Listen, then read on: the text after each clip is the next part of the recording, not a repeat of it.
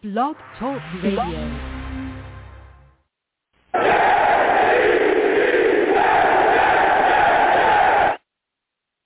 What's going on, folks? It is your boy, Long Beach Joe, and I am back at it, back at it, back at it again. All right? and let me tell you, we're here to talk. You know, season's officially over for the New York Jets. Uh, we've lost to the Bills as well, 27 to 10. We ended up 4 and 13, but we showed quite a bit. We did. Um, there's a lot to discuss about the upcoming game. We're going to do a little bit of roster evaluation as well. We're going to talk about some players too. Who were you impressed by? You know, what are your thoughts about Zach Wilson's season? We're going to discuss it all. Salutes to the Savages in the chat as well. Skull, Brian Seal, Guy Don D, salutes to y'all. Again, the lines are open, 515-602-9639. We got a lot to discuss today, all right? So I'm going to go ahead and get into it. Listen, I'm the man of the people. I'm here for the people. Let me shamelessly promote my Facebook page. Everyone go on Facebook, search The Long Beach Joe Show. Like that page. My content's up there. Go ahead and give it a listen. Message me. I'll message you right back. I love going back and forth with folks about this football team. Also, leave me some feedback. I love hearing about what you folks think I do here on The Long Beach Joe Show. Listen, your boy's on iTunes, man. You know what I'm saying? If you have not followed the show on iTunes, go on iTunes, search The Long Beach Joe Show, subscribe to the podcast, and leave me some feedback, man. You know what I'm saying? Salutes to everybody that gives me those five-star ratings. I truly appreciate it. Give me some five-star ratings and give me some feedback in those comments. Let me know what you folks think about my show and what I'm doing over here. Salutes again to everyone that has already done that. I read those and it keeps me, you know what I'm saying, keeps me going. That's why I do this. I do this to connect with the people. I do this to touch the people. I do this to get in, in contact with folks, and I want to see what y'all think about what's going on. You know what I'm saying? Listen, your boys also on Twitter as well, YoungJ000. Again, YoungJ000. Go ahead and follow me. I'll follow you right back. All right. The show's page as well is at the Long Beach Joe. Go ahead and follow that page. Follow you right back. Listen, you want to talk football? That's where you can talk football with me. My link tree is also in the bio of both of those pages. You can follow me across my social media. And all, don't forget either, we live stream the show, okay? A lot of dudes be hiding, you know what I'm saying? But I got a face made for TV. I'm just, I'm just saying. You know what I'm saying? I'm just saying. I got a face made for TV. So if you want to see your boy, you know what I'm saying? You want to see me live in action. You want to see this handsome face, go to YouTube, search Long Beach Joe Jets, Long Beach Joe Jets. Subscribe, hit that notification bell. You'll get a notification when we live stream the show. And you can see me do my thing live. And salutes to all the savages in the chat as well. Why? They're savage. Well, I call my chat the savages. All right? So all of y'all listening on Blog Talk, that's how you can tune in live to the show as well. So it's time to get into it, folks, because we got quite a bit to discuss. Okay? Quite a bit to discuss. Also as well, don't forget, too, when you hit that link tree, join my Discord. My Discord's up there as well. So as we get on into it again, 515-602-9639 is the number. Lines are hot. We'll get to everybody tonight. But I want to talk a little bit about the New York Jets losing to the Bills. The Bills beat the Jets 27 to 10. All right. 27 to 10. And before this game, we did a pre-show and I talked to a lot of people. All right. And one of the things that we all knew is that, hey, the New York Jets were coming into this game with a lot of injuries. We knew that. We had injuries along our wide receiver corps. We had injuries along our, uh, you know, our offensive line. We knew that we were missing our left tackle. We know Mekhi Becton's been gone. We know Fant's, you know, also dealing with the injury as well. Connor McGovern's out. And I had big questions about protection. Also had some questions about some of the targets, some of the weapons that Zach was going to be throwing to out there. You know, again, with Braxton Berrios being out in this game. We all knew that Corey Davis, he's been on IR. Elijah Moore, we were hoping at some point that he would come back, but nope, he was out as well. And the New York Jets offense went out there and things just did not look too good, okay? Outside of, you know, the big play, a 40-yard bomb, 40-yard TD catch from Zach Wilson to Cole, the offense was stunted the entire day. The New York Jets offense had 53 total yards of offense for the game. I'm going to say it again. 53 total yards of offense for the game. that, that, that was what it was, okay? That was it. Zach Wilson was sacked nine times in this game. Nine. He was sacked nine times. And I, to, I, I specifically asked a lot of people, hey, are you concerned about the protection issues? And people were like, no, we're not worried. I had some people even tell me that they weren't concerned about the Bills' pass rush because they felt like the Bills didn't have any pass rush. Well, boy, oh boy, were you surprised. So those guys got after it. He was sacked nine times. The New York Jets offense only had four first downs the entire game. Only four. So as you can clearly see, the Bills were very dominant defensively against us. Some of the other guys as well that struggled offensively for us, Denzel Mims, that was a guy we talked about coming into this game as well. We said, hey, we got all these weapons out. All the basically all our top wide receivers are out. This guy should be able to shine out there. Denzel Mims ended this season in the final game for us.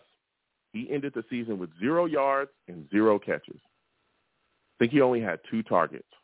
I'm going to get people's thoughts on him tonight because as much as I love Denzel Mims, this season, this entire season for him, it doesn't look like it's boding well for him going forward. Okay, it doesn't look like things are going to look too well about him sticking with the Jets. So I want to hear from people's thoughts on that. But it was a really tough day for the offense. Honestly, we were kind of helped out by the Bills' issues with special teams. Their punting, their punter was having some issues, and we kind of benefited from some of the field position that we were able to get. But boy, oh boy, did this offense struggle. Then you look at the defense, and the defense was phenomenal. The defense is what truly kept the New York Jets into this game. It was like 10 to 13 going into the in the third quarter. It was only 10 to 13. All right, you had guys flying around out there, man. C.J. Mosley making plays, Echols, Hall making plays. There was a lot of question marks about us matching up with the Bills, specifically in coverage, because everybody was worried about Stefon Diggs completely understandable. Stefon Diggs had nine catches for 81 yards and one TD. Now, he, we didn't completely shut him down, but it wasn't like the dude had, you know, 150, 160, and three TDs. I think that Hall and Echols did a solid job on Diggs. They also flustered Josh Allen for quite a bit of time, quite a bit of time in this game as well. Josh Allen was looking like the Josh Allen of old for uh, quite a bit of time in this football game because the Jets defense was all over him. The New York Jets defense forced, forced five three and outs throughout three quarters. And Josh Allen was inaccurate. He was inaccurate at times during this game, and the defense was making plays, man. The defense really made plays. Pinnock was out there flying around out, out there flying around as well. Played really good too. So hats off to the Jets defense. Things didn't really get pushed out of you know out of reach for the New York Jets until honestly in the fourth quarter when Singletary was able to get those two touchdowns in the fourth quarter, which kind of put us away. I think he got his first uh, first touchdown at like the eight minute mark, and the second one was like the three minute mark. And of course, the Bills fans went crazy. They're celebrating. They got their AFC East title. You know, so they're the the AFC East winners. They're at the top of the division. Yet again, this is another team that we're going to be competing with for years to come because, again, they built the correct way. They actually started their rebuild after us, and they're competing way before we were because their rebuild is, you know, is pushed through. They were able to draft Josh Allen, surround him with talent, surround him with an offensive line that can protect him, and they've been able to, you know, put things together so they're competing. Some people have them picked as a Super Bowl winner. But to watch this team, this young team, full of injuries, dude, full of injuries. And again, salutes to all the established in the chat from Toot to NY Jets FL, Daniel Roberts. Salute to all of you. This young team go out there and fight the way that they fought against this Bills team. This team full of injuries faced up against a playoff, you know, a, a contender for the Super Bowl, a, a team that everyone believes is going to make a big time push in the playoffs. To watch them go out there and fought, fight the way that they did and put up the punch, throw the punches, throw those hooks, jabs, uppercuts, body slam people, doing whatever they had to do to compete at that level and put up that kind of kind of fight against the Bills, I thought was amazing. Of course, the offense stuttered, but watching the defense go out there and play that way was unbelievable. There's a lot of things that came from this game. The gutsy performance of the New York Jets team, and not just the team, not just the players on the field, because everybody talks about that a lot. Can we start talking about our coaching staff? Start talking about one of the most important parts of this rebuild, right? Because we've seen in the past, coaching is instrumental in the proper rebuilding plan. We fired Todd Bowles because he wasn't the guy. We got Adam Gase the hell out of here because he wasn't the guy. Whoa. Whoa. Whoa, whoa, whoa. We got him out of here fast because he wasn't the guy either. And then we bring in Saleh. We bring in LaFleur. We bring in Ulbrich. We bring in these guys, and they're able to show you that they can do what it takes to continue forward with the rebuilding process for the New York Jets. They can help this young team progress and get better. They can put these young players in positions to make plays. They can groom and mature young players and get the best out of them. Have them hit their ceiling and push past it. That is unbelievably important because when you have coaches that can get the most out of the talent that you draft, that's the point of the whole rebuild. if you have a player or if you have a coach like Adam Gase that is going to stunt the growth of your young players, you'll never get out that rebuild. That's why we had issues. It wasn't just the guy drafting Maccagnan. We got his ass out of here too. It wasn't just him. Also, the horrific coaching. It was also building a winning culture that was instrumental as well, and coaching has a lot to do with that too. And we're seeing that Saleh, we're seeing that the guys that we brought in, they have that in them. There's been mistakes here and there throughout the season, but we've seen them turn things around, get it together, and continue to go out there and have this team push and give every single piece of effort that they have. So we're going to be talking about that tonight. We're also going to be talking about, you know, a little bit of a team evaluation. I want to get your thoughts on a couple players on the team. Again, 515-602-9639. 515-602-9639 is the number. Call in. I am taking all callers. We're getting to everybody. All right? So we're about to get to the lines again. If you have not, please like the stream. Also subscribe if you have not subscribed and hit that notification bell. All right? If you want to hit me in the Cash App, it's there or right there at the bottom of the screen. Also, if you want to hit the super chat, it's right there at the top of the screen. Anything you give to the to the program is greatly appreciated. So first caller we're going to get to, we're going to get to my guy Chris, man. My guy Chris brings the fire. He always starts off hot. Salutes to you, Chris. I want to thank you for calling in tonight. Chris, give me your thoughts on this Jets loss to the Bills. How are you feeling about it, and what are your thoughts about the Jets' offensive struggles in this game? First, want to get all my Jet fans to stand up and go to J E T S Jet Jet Jet.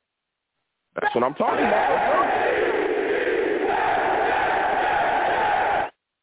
Let's go. Guys, everyone listening in, you know we got to start off this this show with the energy because the season is over, mm-hmm. but there's so much hope to look forward to.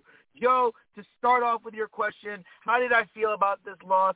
It was hard to watch, but we got to look at the positives out here. We knew that the Bills were coming in playing hot for a playoff position, going for the number one seed of the division. And let me just say, seeing the defense come out here showing that they were not done proving to the fans and to the coaching staff and to themselves that they are quality players. Because we all know how the year started off with the defense.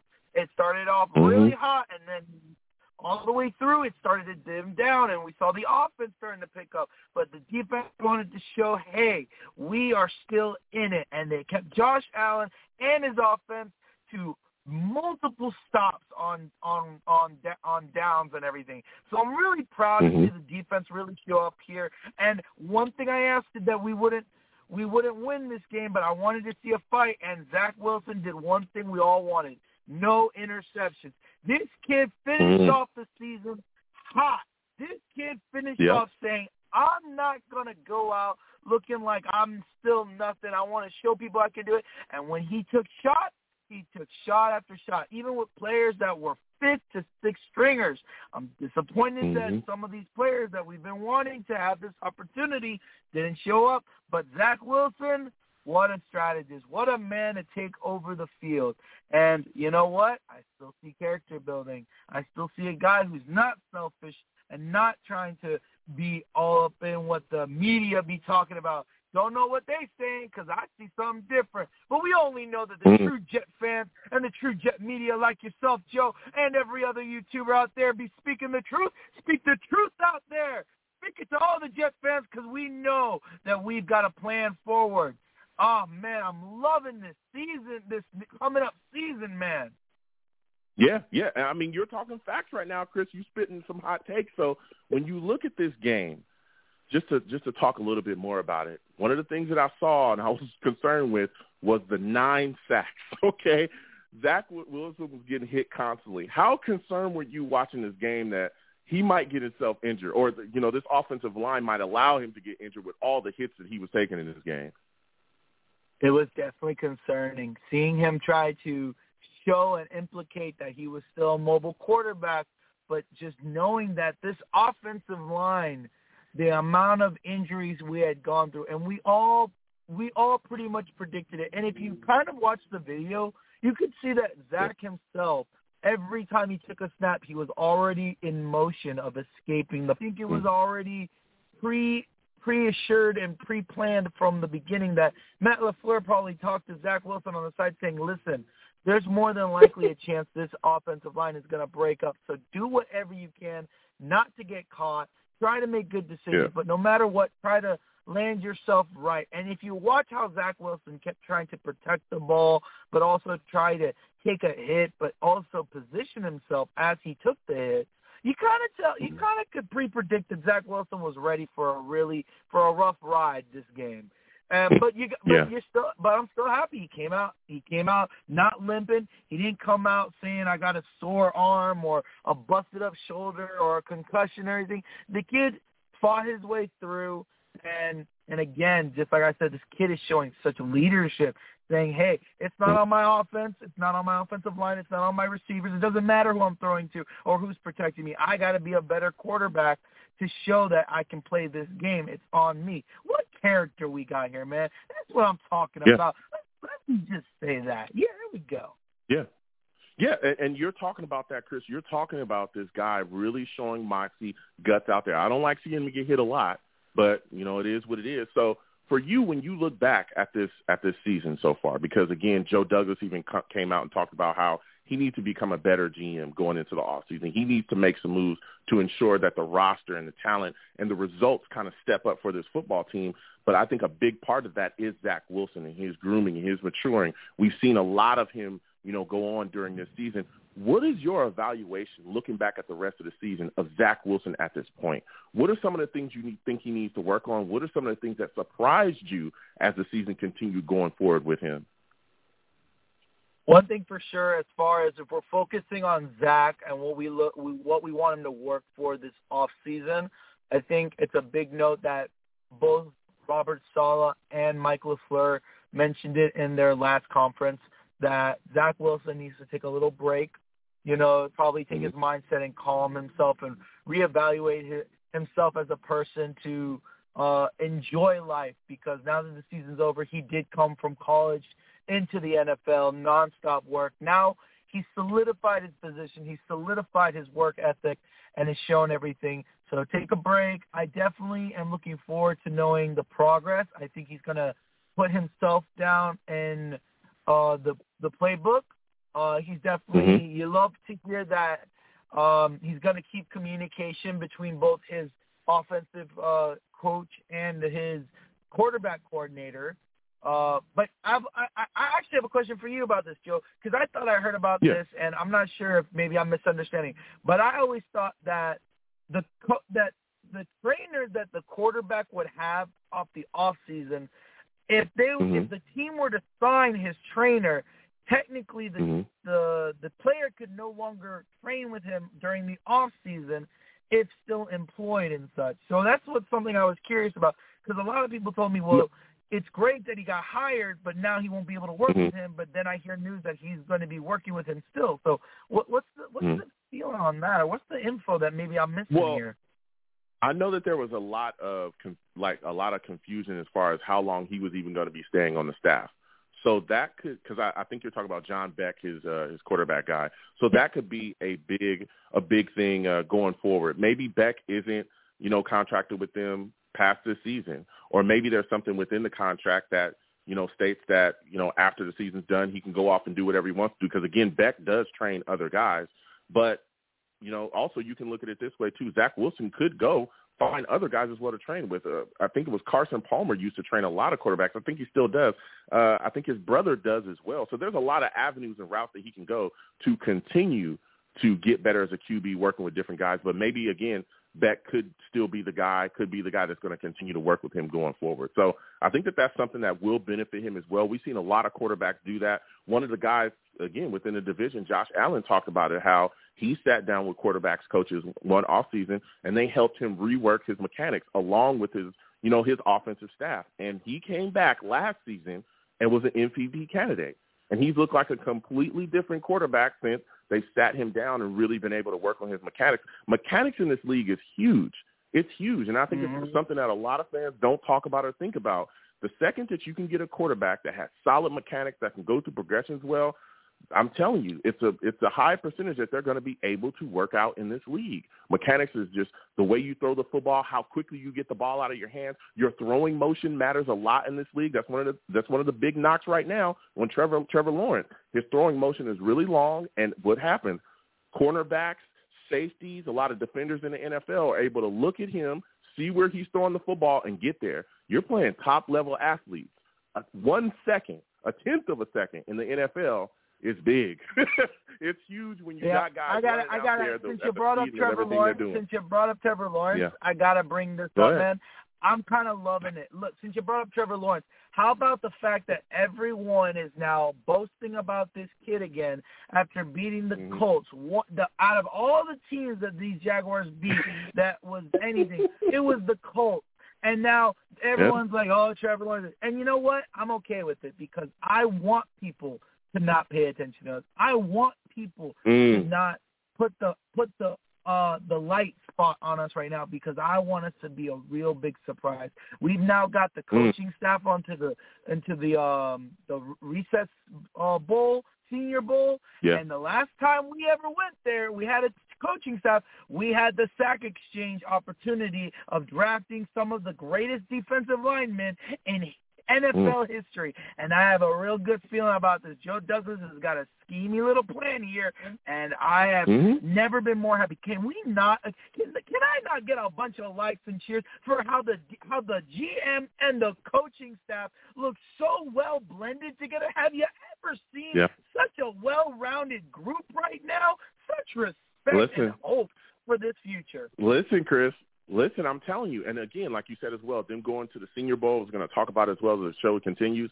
Them going to the Senior Bowl and being able to touch and talk to those players and get real in-depth insight within those within those players' psyche, the ways that they play, things that they could end up doing within their scheme is huge for us. And I like that they did that. I truly like that. Now, my next question for you, Chris, my final question for you is: when you look at some of the roster building that's gone on you know, Joe Douglas again has talked about being a better GM. We got a free agency coming. We got a big draft coming as well. When you look at our past draft, our last draft, the 2021 draft, what rookie to you impressed you the most from this most recent draft? I would have to say any of the rookies right now, my biggest surprise has to be Alijah Vera Tucker. But and mm. and I'm just super proud to know that the risk that Joe Douglas took to move upward really this season exceeded the, the exceeded the fundamental fact that he made the right choice because I would be majorly disappointed knowing that he could have been taken sooner after seeing this season. Alijah Vera Tucker, what an amazing player he's been. Uh, you can and you just look forward to seeing how he has done with George Fant. You want to know what yep. can be, and you just have a big imagination. I'm gonna let you go, George. Hey, J E T S Jet Jet Jet 2023. Listen, listen, salutes to Chris. We're going to keep getting to these lines. He brought the fire early. We're going to keep it moving. Again, 515 602 9639. 515 602 9639. Call in. Please be patient. We'll get to everybody. Next, I'm going to my guy, 973. 973, we're coming directly to you. Salutes to you, my friend. I want you to give me your thoughts on this loss to the Bills, 27 to 10. How'd you feel about the New York Jets offense going out there and only getting four first downs the entire game? What offense? That was offense. Oh boy, that was that was that was awful. I'm not surprised by the result of the game, to be honest. I mean, it is against Yeah. Buffalo, and we play up there in in the middle of the frozen tundra. Well, their version actually, their frozen tundra. I didn't expect much of it all. I, I expected them to lose, but did I expected Mhm. the anemic performance of, of offense? Uh, no, that was even too much. Too much for that. I mean, really, we should have Mhm. put some kind of offensive you know, numbers there. But and nine and nine sacks. I mean, that was that was not a game.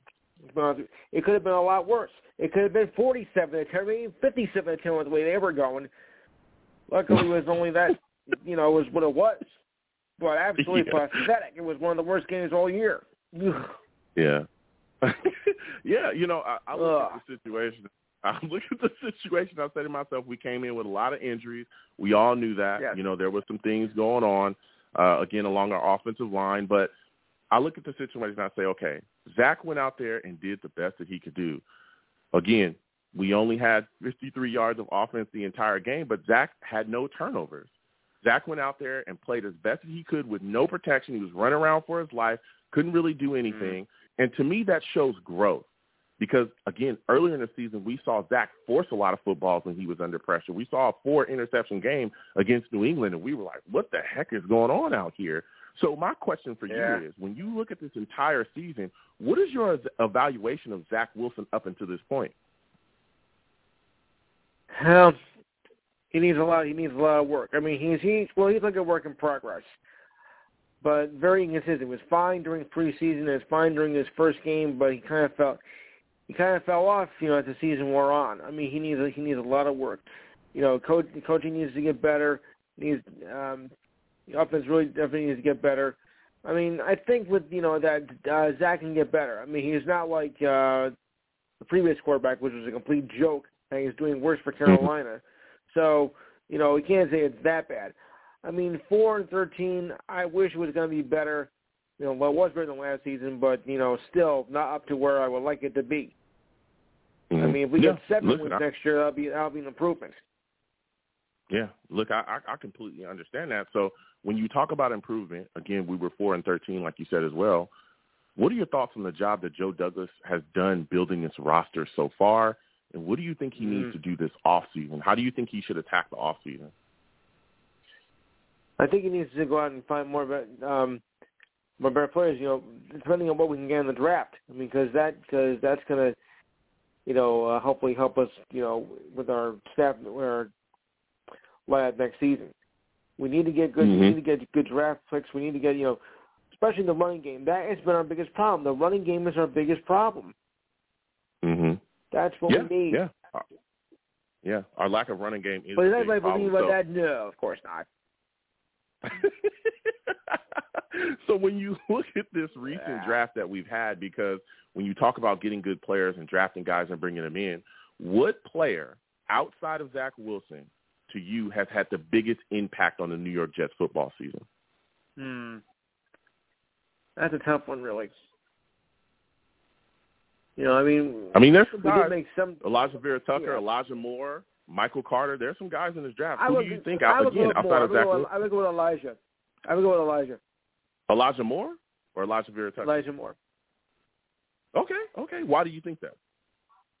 No, I, I've seen Elijah play this season, and he's and he's looked like he was, I think, one of the best players on the team. uh, You know, watching him play, I really liked I really liked his performance this year. hmm Zach Yeah, has to work yeah. on. I mean, Zach has Zach has to work on you know not getting uh, sacked so much and you know injuries because you know we don't want to see that what happened with our previous quarterback. Yeah, absolutely. I mean, you're bringing the heat, man. I ain't gonna lie to you. You're bringing the heat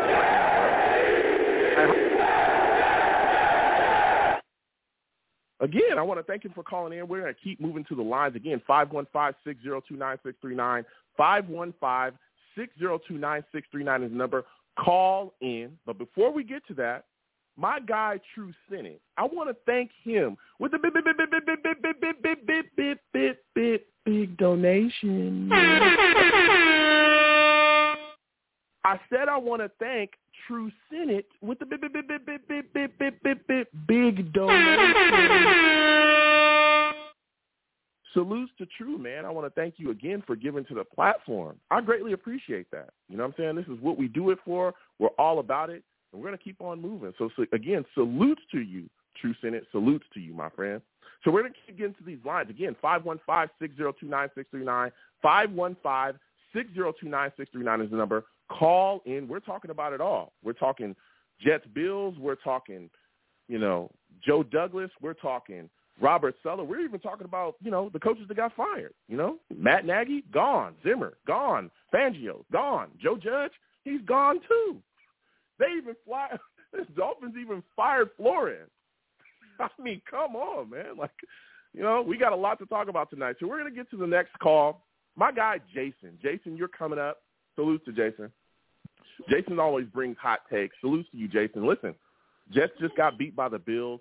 Give me your thoughts on Zach Wilson being sacked nine times in this game, man. What are your thoughts on that? Well, um, to be honest, it it sucks, but with all injuries on offensive linemen, we're going down to second string, and against a Buffalo that's good at pass rushing, you know, it, mm-hmm. it it's to be expected, you know. When yeah. it just it sucked, but hey, you know what? We he made through it. You know, we made some good plays. We made some good improvements, and be we'll be stronger for next year. Yeah, yeah, we will. I mean, there's there were some issues there clearly along the offensive line, and I talked to a lot of people. They didn't want to hear it. I was telling people, listen, Buffalo's got some guys that can get after it. And again, with all the things that we got going on, all these moving parts, you know, we've got to we've got to you know, be worried about what's going to go on here. We saw, you know, Connor McDermott struggle. We saw the offensive line really struggle with the heat that the that the uh, Bills are bringing. I mean, we only had four first downs the entire game, 53 total yards of offense. It's kind of crazy, man. But my next question for you is one of the guys that we were looking to make a play in this game that really didn't do anything was Denzel Mims.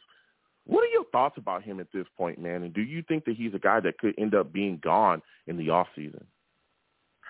Well, um, well, speaking um, just looking at Denzel Mims, um, like before, a lot of Jets fans had high hopes for him that he was going to be this great receiver. And mm-hmm. at the beginning, it looked like he was going to be that receiver, but um, it just hasn't turned out to be like that. And it sucked because we I wish he would been I wish he would be good, uh, great, but it just seems like it might not work out here. You know, we may ship him mm-hmm. off this off season, and you know, maybe he just needs someone else new. You know, maybe just we it just just need need new uh, new partner. You know, it just need new team. Yeah. It, it looks like yeah. we're just going to look forward because it just it ain't working out with this coaching staff. Yeah. Yeah, listen, man, I get it. So when you look at this roster right now, because you know Joe Douglas is still working to put it together. He even said himself he feels like he needs to do a better job going forward you know, bettering the talent on this roster. Outside of Zach Wilson, man, what rookie from this recent draft class, this past one we just had, what rookie you think has had the biggest impact this season for us? Well, you know, there there there there's so many with this this uh, this um this rookie class has been something special for us. Um, going mm-hmm. to the QB, going to the left tackle, I mean the left guard, not the left tackle. Um, he's been mm-hmm. he's been amazing and just um, the safeties we've drafted. Um, actually, no, CB. Sorry, um, Michael Carter. All of them has they just been they've been they've been good. You know, they've been learning and all that. But I have to give credit yeah. to Michael Carter. Every weekend, week mm. out, every time he plays, you see flashes of he could be something special. And I, mm. I haven't seen a lot of people say this, but you know, I think Michael Carter could be something special going forward. He could turn into a true number one for us. Mm-hmm.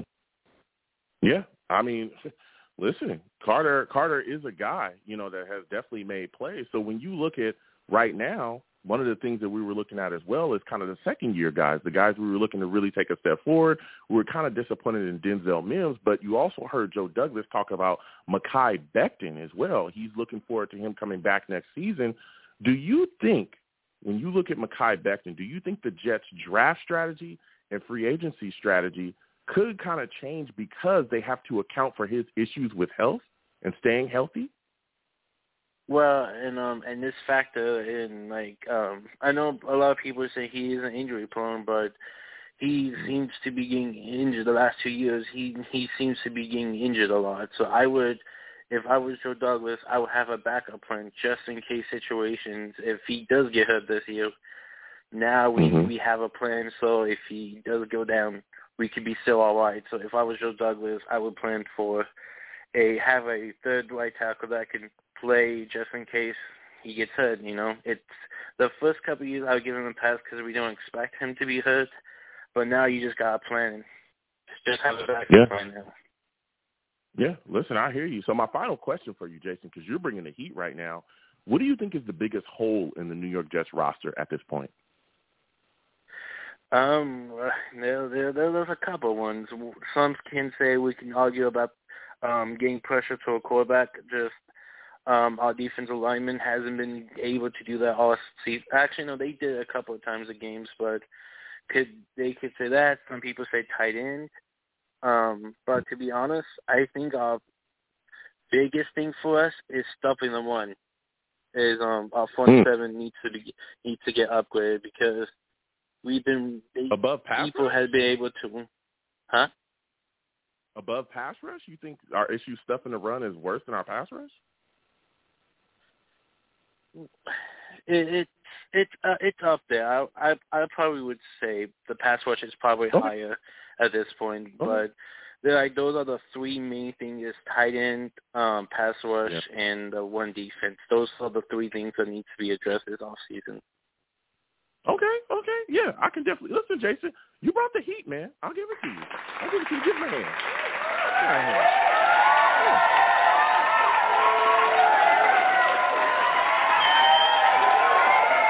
Listen, Jason, you brought some heat tonight, man. It was good to hear from you again. I got to get back to these lines. You have yourself a good night, all right, my friend? You have a wonderful night. Go Jets. Let's go. That's what I'm talking about. Go Jets. You already know what time it is over here. man. Again, we're going to keep getting to these lines. 515-602-9639. 515-602-9639 is the number. Call in. We are taking all callers again. When you call in, please be patient. We're getting to everybody tonight, and I know I have new callers. Please don't call in and hang up, call in and hang up. Okay, when you do that, you will never be able to get on. Okay, I can see you. Okay, just trust. I can see you. I will get to you. I want to hear your takes and make sure. Again, all my new callers, please make sure that your background is clear and good to go. All right. I know some of you work construction. You be on the jackhammer. You want to talk Jets with your boy Joe.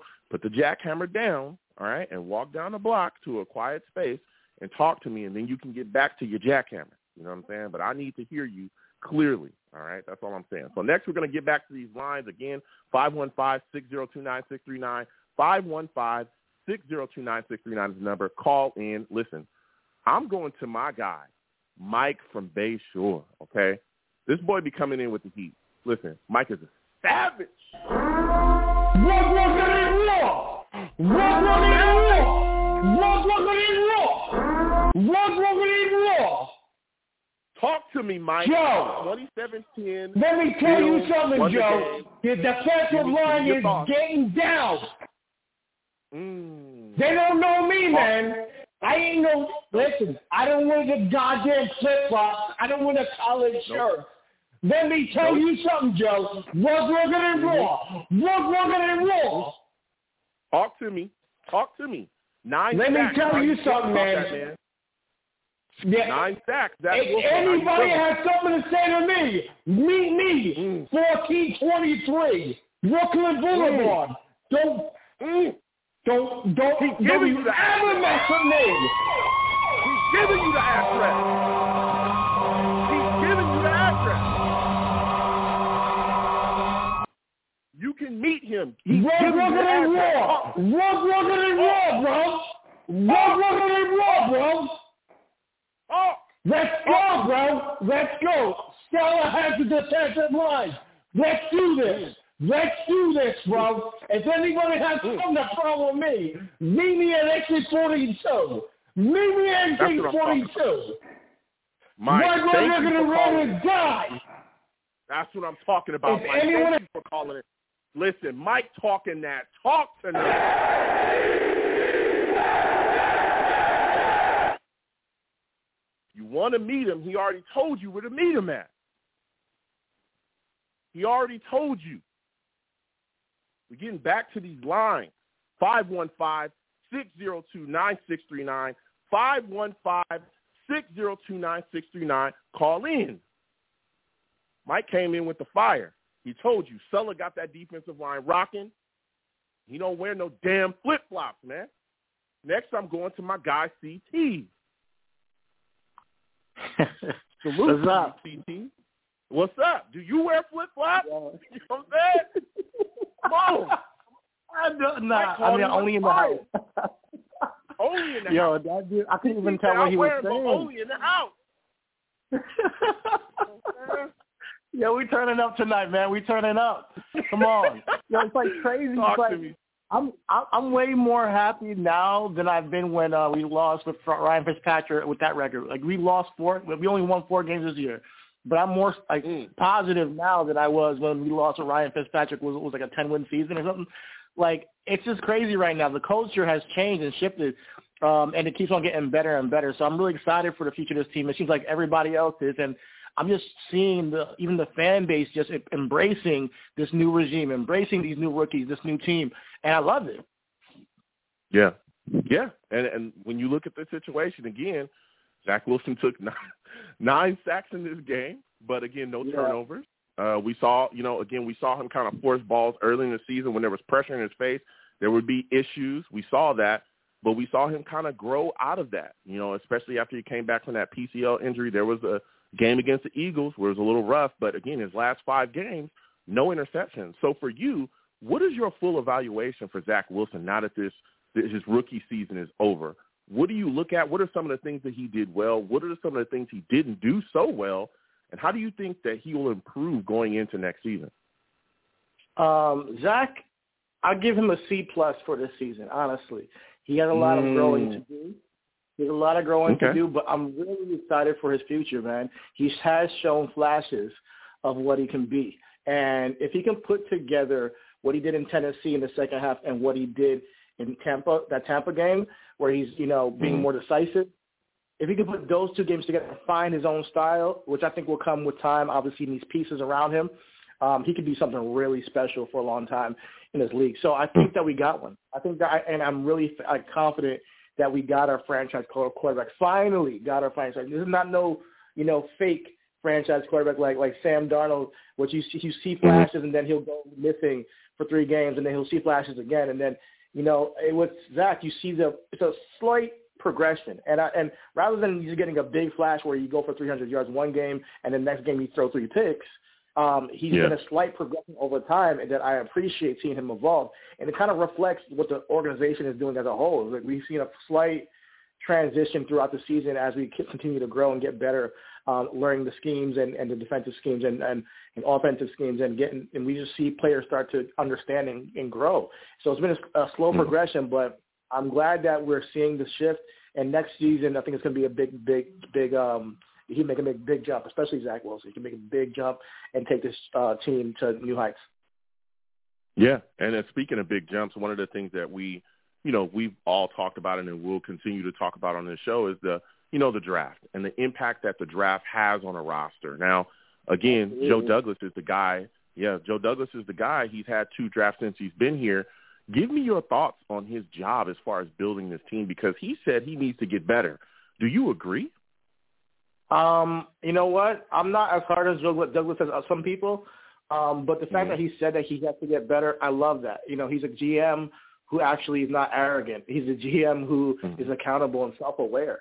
You know, um, GMs typically who I've seen in the past with the Jets have been arrogant. Even head coaches uh, like Adam Gase have been super arrogant and they think they know everything. Mm-hmm. When this person can come, come on to the press conference and be accountable and say, you know what, I want to get even better than I did, even though he knows he got four stud, you know, rookies uh, this past draft, he says he has to get better. He understands that he didn't do the best he can be, can do as a GM so far, and you know, it's not just the, the, the draft. He's gotten a lot of people through waivers and um, free agents. Hopefully, you know, we get the, and hopefully they didn't just get injured this this year. His, his free agents off, off of last year, I think, would have been would, would have been great. Lamarcus Joyner, Carl Lawson, I do believe they would have played a big part in this defense. But we're, we're they're still on mm-hmm. the roster. We'll get to see in the future, you know. But right now, um, um, I, I have a lot of faith in Joe Douglas, honestly. And and and, if he mm. has that self awareness to say he needs to get better, then hey, go out there, and get better, and and, and kill this off season because this can be a very important off season in your tenure as a Jet to really establish this foundation moving forward and and, and taking and becoming a, a competitive team in the NFL. Yeah, yeah. And I, I mean, you're talking that talk right now. Again, like you said as well, he's got a he's got a hit on on some guys this upcoming off season, particularly some of the guys in the draft, because that's going to yeah. be huge and instrumental in some of the things that we have now. Again, we've got quite a bit of draft capital. I could see us also making some trades to get some guys in here too, as well, moving up and down that draft board. But he's got to make sure that the guys that he puts in position here are going to be able to come in here and make plays because I think we have the coaching staff to truly lead us going forward. And that's going to be my question to you is, what is your evaluation of Saleh and his staff up until this point too? Because there, there's been some bumpy, there's been some bumps. you know, we all saw some game management yeah. issues, some also play calling issues early. But I felt like they kind of smoothed things out as the season went on. What are your thoughts on it? Um, yeah, like you said, it's been a it's been a work in progress. It's been bumpy road, been a roller coaster, honestly. But what the one thing I, you can't say is that these kids are not fighting for the coach. Like they they buy mm. into his message and they they, they really um, see the vision. You know, it doesn't. When you hear interviews from the players, and and, and you, you can get you know coach speak from Saleh all you want, but when you hear the players vocalizing the same messages of like, hey, this is a work in progress, we're going to get better, and they all are saying the same thing, and it's not like something they're, they're forced. Like, you know, they are genuinely passionate about this squad. Um, that comes yeah. from the top. That comes from Robert Saleh. That comes from the message he's been telling from, you know, obviously for, for since, you know, when since, since he got hired, you know, since training camp, since the beginning of the season, he's been preaching a certain message of, of growing over time. He talked about adversity before the season even started, you know, and we had it, you know, so he got to see how these kids, you know, operated during adversity, and he says that he's proud of what they've done, uh, and we'll see how things can move forward with the squad. Uh, you know, I mean, a first year in any system, even in a high school team, is always tough because you know you, mm-hmm. you got to get comfortable in it. You know, you got to get used to it where it's second nature. You're you're literally learning plays every single week and installing new things, new concepts every single week while trying to keep you know, a firm grasp on what you passed, what you learned in the past. So that's how it works. Yep. And we tend to, as fan base, not know how it works when you're actually working as an NFL player in the league to, you know, understand the concepts. You know, it's not just about just memorizing a playbook. You got to memorize the playbook, learn the new one, new, new plays, and then also remember everything from way from season, you know, week one, so that we can implement it at any given time. So over three years, two years, you know, you will see improvement in the offense and defense it does take that, but we did get hamstrung with a lot of injuries as well. I'm not sure what it is about mm-hmm. the Jets, but we seem to get the most injuries out of every team every year. And I don't know if it's the turf. I don't know what it is, but I don't know if it's a curse. Yeah, but, yeah. Um, we we can't we can't. I, like it, that really does hurt, you know, the development of this of the the organization. But I think the coaches did the best they can, you know, with what they have, you know, even through COVID and everything. And and Robert, even the, even Saleh got COVID, and you know, the fans were cheering for him when they saw him on the big screen, and you can see the love they have for their coach. So, more than anything, I'm just really, um, I, I'm really um, in support of Saleh and the staff because I think we got, we finally got it right. You know, it doesn't feel like Adam Gase where it felt like there was something off. You know, and then eventually, yeah. obviously, everything went downhill. Um, but even from the beginning of Adam Gase's tenure, it felt off. It felt weird you know. But this one feels like everybody has the same message and goal in mind, and um, we're just about the, the the main focus is getting better, and that's what it always should be on a team, rather than oh somebody punched somebody in the face or oh somebody's mad because the health the, you know the the medical staff did something wrong or somebody's mad because the coach called them out. There's no drama happening during this time this year, and this is a, a breath of fresh air for New York Jets fans, honestly. Yeah, and even when there was drama that was trying to be started by some people in the mainstream media about Zach Wilson and him being selfish, it was kiboshed immediately by the New York Jets coaching staff. They said, "Hey, listen, he did what we told him to do, and that's it. We're not going to get too much into it." There was even some stuff going on. I remember between you know Rex Ryan and Sullivan. And Sullivan said, "Listen, you know he knows where I'm at." And he kind of left it alone and pushed through. you know what I'm saying? Pull up. that's what he told Rex Ryan. Here we go. Pull up. That's, you know, that's, that's what I heard. I heard, you know, you know where I'm at. Yeah, and you know, uh, pull Rex up. Ryan did a whole 180 the next week, you know, and was like Yeah. praising at Robert Saleh, you know. So, you know, if once you actually get to meet the guy Robert Saleh, it seems like you you you fall in love with him, and the the, the staff is doing that, the, the the players are, and even Rex Ryan, who had a harsh criticism of him, talked to him and then Yeah. came back a week later and said they got the right guy. So. I'm excited, Yeah. man. It's it's a, it's going to be a good offseason, and we got we got the Senior Bowl, and we're coaching the Se- Senior Bowl, so that's a huge advantage Yep. in scouting. So um, yeah, Yeah. it's going to be interesting. It's going to be exciting to see what hap- what happens this offseason for us. Yeah, it is. And when you talk about scouting, you talk about the draft again. We just got done talking about Joe Douglas, and that Senior Bowl I think is going to be huge. And it's great that they're coaching it because again, they're going to get to sit down with a lot of those players and be able to watch them in person. They're watching these guys. They're being able to talk to these guys. They're figuring out what their mentalities are. You know, they can they can do a lot of really great in-depth scouting. You know, being that close to players. So, but when you look at Joe Douglas so far and how he's put this roster together, I want to talk to you a little about the 2020 draft class. That was Mekhi Becton and Ashtyn Davis and Zuniga and all these guys. When you look at the impact of the second second year players, what second year player do you think had the greatest impact out of that class so far? Oh, definitely, definitely Bryce Hall. You know, Mekhi Becton it would be Mm, him Hall. if he could stay on the field. But because when when Mekhi Becton is on the field, he looks like the best tackle in in the in, in the league. Like really, like one of Mhm. the best in the league. But if you can't be on the field, then you know the best availability is availability. And Bryce Hall, he had an injury last year, but he came this back this year, and he pretty much played every single game, and um, he's improved and a, a ton.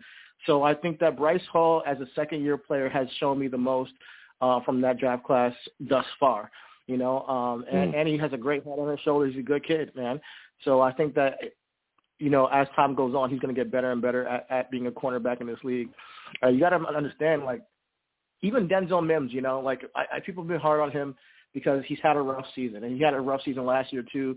But uh, he had a rough start to the to, to his career in the NFL. But when it comes to even Mims, it takes time for these young cats to to to get. Some people are not gonna be a Michael Carter, Elijah Moore off the rip. They're gonna be, Mhm. you know, developmental guys who then will pop one day and like, whoa, I didn't know you guys had that skill. I think Denzel Mims showed me a lot last year when when Flacco got in the game, and he made some incredible catches. So even if he's not on our squad, I think Denzel Mims in the future will be a good player and going and he'll have a good career. Um, but yeah, if you're talking about out of what we've seen so far, there's no, there's no. I don't think anybody would say that Bryce Hall is not the best player from that draft in terms of production. Yeah, yeah. I mean, I'm telling you what, Bryce Hall has been phenomenal. Like you said as well, though, Denzel Mims has been a pretty big question mark, and I think Ashtyn Davis has been a question mark from that that draft as well. Those are two guys we were looking to Absolutely. see uh, get a bit more out of, you know, especially again when you look at our safety position, where we're going into the off season with that. There's questions about you know whether Marcus Maye is going to be here or not. You would hope that Ashtyn Davis would have panned so that you can kind of, if you wanted to close the door on Maye, you could do that fully, trusting Kyle that you had a safety. Go ahead. I want Kyle Hamilton. Like I know everybody has been saying like, Oh. oh, we don't need safety and all that stuff, and I get it. I, I, I get it. But to me, and I, and I mean, everybody has their take because we need we need a lot of pieces on this on this squad. Yeah. But when it comes Yes, to, to our squad, number one needs, I think, is edge and safety. Mhm. Those two are, num- Yeah. are number number one and two for me. And I Yeah. believe that in the first round, if you're if in that with that first pick, I think you should take one of those two positions. If you don't if you don't take edge, Wait, take a safety. Mhm. What? What's up? Wait, you think that you think that edge and safety is our number one and two needs? You wouldn't say edge and offensive line? Here's what I would say about would offensive line. offensive I think when, when we, I think that I mean I wouldn't. Here's, here's what I would say about this: safety with Marcus Maye going out with an injury and probably not being on the team. Ashtyn Davis, sorry, he's he can maybe he can start, but he's just not there yet. And Elijah Riley and. Will Clark, they're not even like they're like practice squad players. So when you come Uh-huh. talking about a team, people like say, "Oh, okay, it's not a premium position," and I hear you because some people think that it's not. And me personally, I, I get where you're coming from because you're building from the trenches. You want to go back.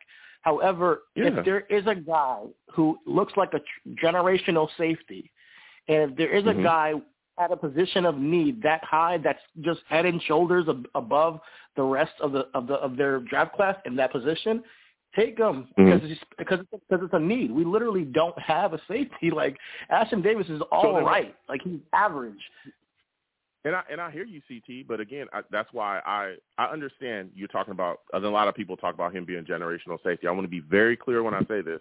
I'm not saying that the kid's a bad player or he sucks. I think he's great. What I'm saying is that you can win in this league without safeties. You can w- look Well, at the last time. that you- too. Like you saw, there's a lot of games Well, we no, lost this year. but, yeah, but a lot of the games we lost this year were due to what? Due to the fact that we had no pass rush. A lot of the games that we had this year were due to the fact that we couldn't properly protect Zach Wilson. A lot of the games that we had But this year were due to the fact that we we had no running game and we only had a hundred yard rusher one time this season. We had a hundred yard rusher one time this season. I think that there are more pressing needs than safety. I understand people talking about him being a generational guy, and that's fine. But there's a generational guy in this, another generational guy at center in this class that I think would greatly benefit us far more the drafting a safety. The last two years, or the the last two years, the two years that we went to the AFC Championship back to back, we didn't have Ed Reed at safety. We didn't have Troy Polamalu at safety.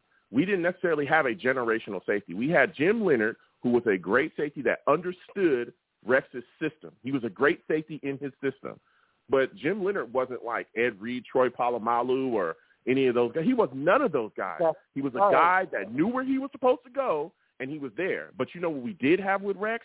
We had an offensive line that hid a trash-ass quarterback in Mark Sanchez, right? We had a running game that was dominant, that would just eat up the time of possession, and we had a pass rush that was generated b- via blitz and all these other things. And we had a corner that literally shut down the entire side of a I field. hear you. All those things that I just mentioned were impact positions, all of them. I feel hear like you. I hear you. that high is doing exactly what we just did with Jamal Adams. Doing exactly not the the same same thing. thing. Not having not not having all. your impact position set, not having your impact position set, but drafting all these other positions that really in the in the scheme of things you cannot do because you don't have the luxury of doing that.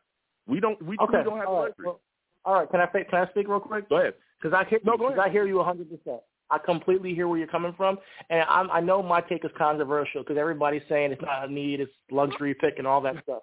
I said edge Mhm. or safety. So we can take an edge in that position. I'm cool with it.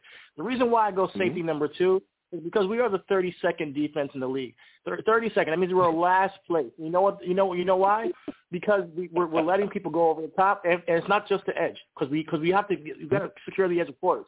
Granted, but we've we've also let a lot of people off the top just score points on it, whether it be Stefon Diggs, whether it be Ja'Marr Chase, even you know, I believe that we have to make sure that we can, um, even if it's not Kyle Hamilton. Yes, me personally, I would let, love to have him on our team, but I think that first pick should be defense. So when you talk about center and all that stuff, I get it. Tyler Linderbaum is going to be great. He's probably going to be a stud.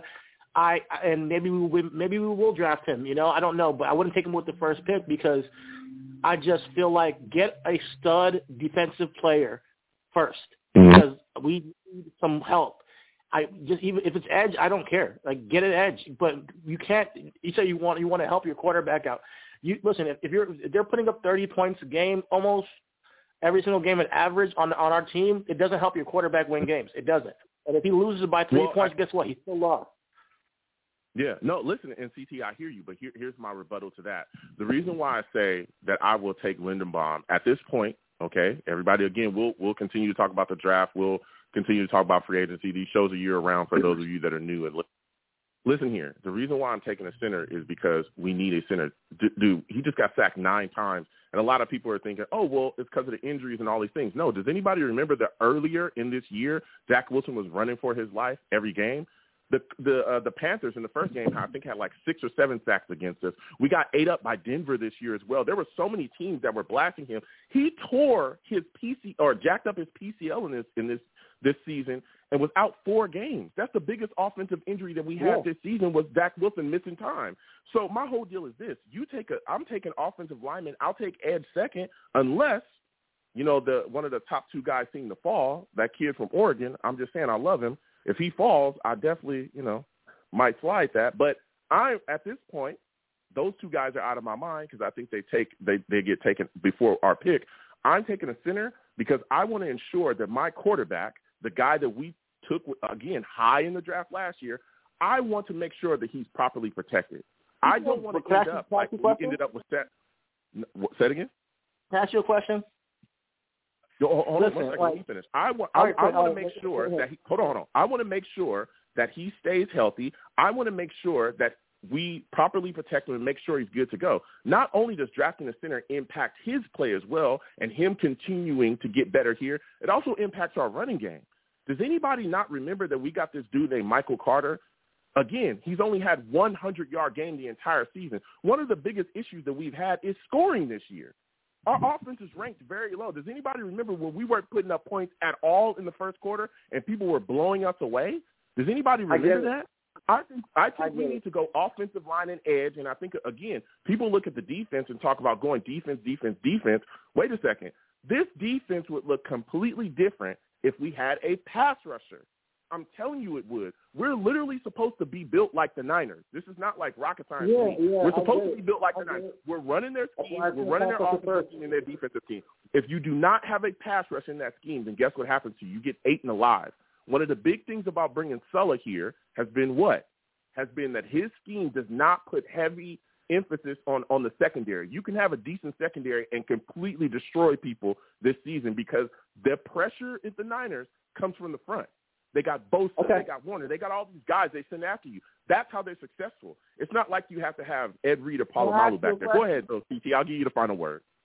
Listen, when it comes down to it, I hear what you're saying. I want edge too, so I'm with you on that. But when it comes Mhm. to offensive line, I'm not I'm not saying ignore the offensive line. What I'm saying is Tyler Linderbaum, if he's the pick, I, I don't agree with that. I said what I say because we have Connor McGovern. He's not a scrub, you know. And Oh, if you're going to take offensive line, take Evan Neal. Evan Neal's the one you want to take. Take that tackle. Mhm. He can move into guard. That's perfect. Connor McGovern Mhm. was like a top ten center this year. I get it. You want to talk He about is not a that. Oh my God, I hate. Look, we're gonna go CT. I cannot stand that people are saying that top, Connor McGovern is a top ten center. He is not a top ten center in this league. I want to be He very clear with that. Okay, you no not no. This he is did. what this is what people do. No no no no. This is what people do. Tate came from somebody that some PFF guy was running around saying he's a top ten center. He's not. Connor McGovern has been here for quite a bit and he sucks. He does. He He's not a bum. No, he's not. He, he doesn't suck. He he doesn't suck. sucked last We don't need year. to. He We- sucked we the can year take- before that. Neal. He Evan sucked early this year. We had shows where literally people were calling in early this year saying that they wanted to bench Connor McGovern. That is People don't know what they're talking about. You know that. You, oh, CT, Yeah, people don't know what they're we literally talked about it. Him and Greg Van Roten were getting destroyed earlier this season. We all know Greg that. Van Roten, you're right. like- McGovern was not the same person like as, as Greg. I agree with Oh Greg Van. Roten. Listen. McGovern, he played, he played Listen. well, and he's a, he's a good center. So I don't know what people are talking about. Take, take Tyler Linderbaum and move You said the McGovern same to thing guard. about George Fant last year. You realize that, right? You said the same thing about George Fant. Look at how he played this year. So you Yeah. got to be honest. Like some people don't know how to judge offensive linemen, and I've been telling people that George Fant was a good player, and they didn't want to believe me. You know, but now, but now we get to see it. Connor McGovern's not a bad player, and we don't need a center. I don't- We need, if we get, get Evan Neal, you can move into guard. He, he's a perfect player if he's if he's available. You know, but uh, I hear you. Let's, I'm gonna let you go because I knew we are getting heated. But that's that's what it's all about. You know, we're, we're Jets No, it's fans. not about We're passionate. You know, I get it. I cannot stand that take. You know, we gonna have some talks. This all. I cannot stand gonna that people are running around Yeah, saying yeah, that Connor all- McGovern's all a top offseason, ten let me center. I can't stand.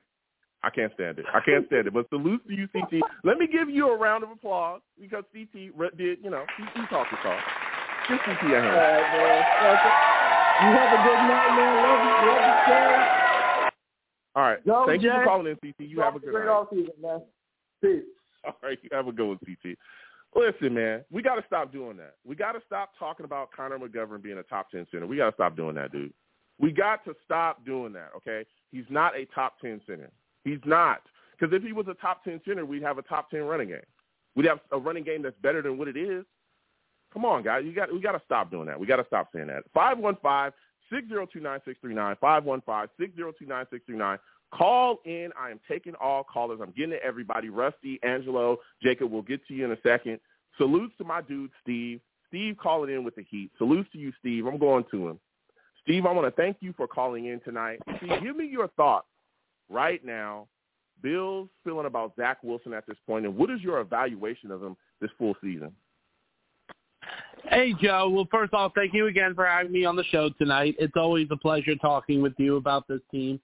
You know, the thing is, Joe, going like I said, going into this game, there wasn't really a lot of high expectations going into this game because this was a game, you know, that we were going into. It was the last game of the year against the Bills, and then after that, you know, we we officially begin the off season again. You know, a four and thirteen season the first year under Coach Robert Saleh. you know, there were some highs, there were some lows. It was a roller coaster ride of a season this year. But you know, mm-hmm. Zach Wilson showed a lot of a lot of good things towards the end of the season. You know, the last five games he went through without not throwing a pick in in, in any of those games. You know, showing a lot of promise. You know, and the, and I'll say one thing. Now, besides Zach Wilson, the other rookie I think that stood out this year for us that I am excited about the future is Elijah Moore. You know, mm-hmm. I, I love Elijah Moore very much, and you know that the best game that I saw him play this year was the game I went to against the Dolphins when he burned that 65 yarder to the end zone for a touchdown. Like like yeah. that that gave me a lot of high hopes hopes for him. I'm I'm just excited for the off season to now begin. And the thing is, it already is off to a great off season for the Jets because we are going to the Reese's Pieces Bowl, Senior Bowl, to see all of these upcoming players in the draft. It'll be us and the, and the Detroit Lions in the, in the Reese's Bowl, which is which is going to be exciting because then it gives it gives player the opportunity. I think I want to play for the Jets. Mm-hmm. Yeah, it, it is, and again, you know, with our coach and general manager, you know, getting some in-depth stuff with those guys, especially with the with the you know draft coming up. That's going to be huge for us. And again, salutes to you, Steve. I want to thank you for calling in tonight. So when we're looking right now, when we're looking at this team, and there's a lot of players, a lot of things going on, man. What do you think is the biggest hole in the New York Jets roster at this point? Okay, I would say that the biggest hole is definitely on the offensive line.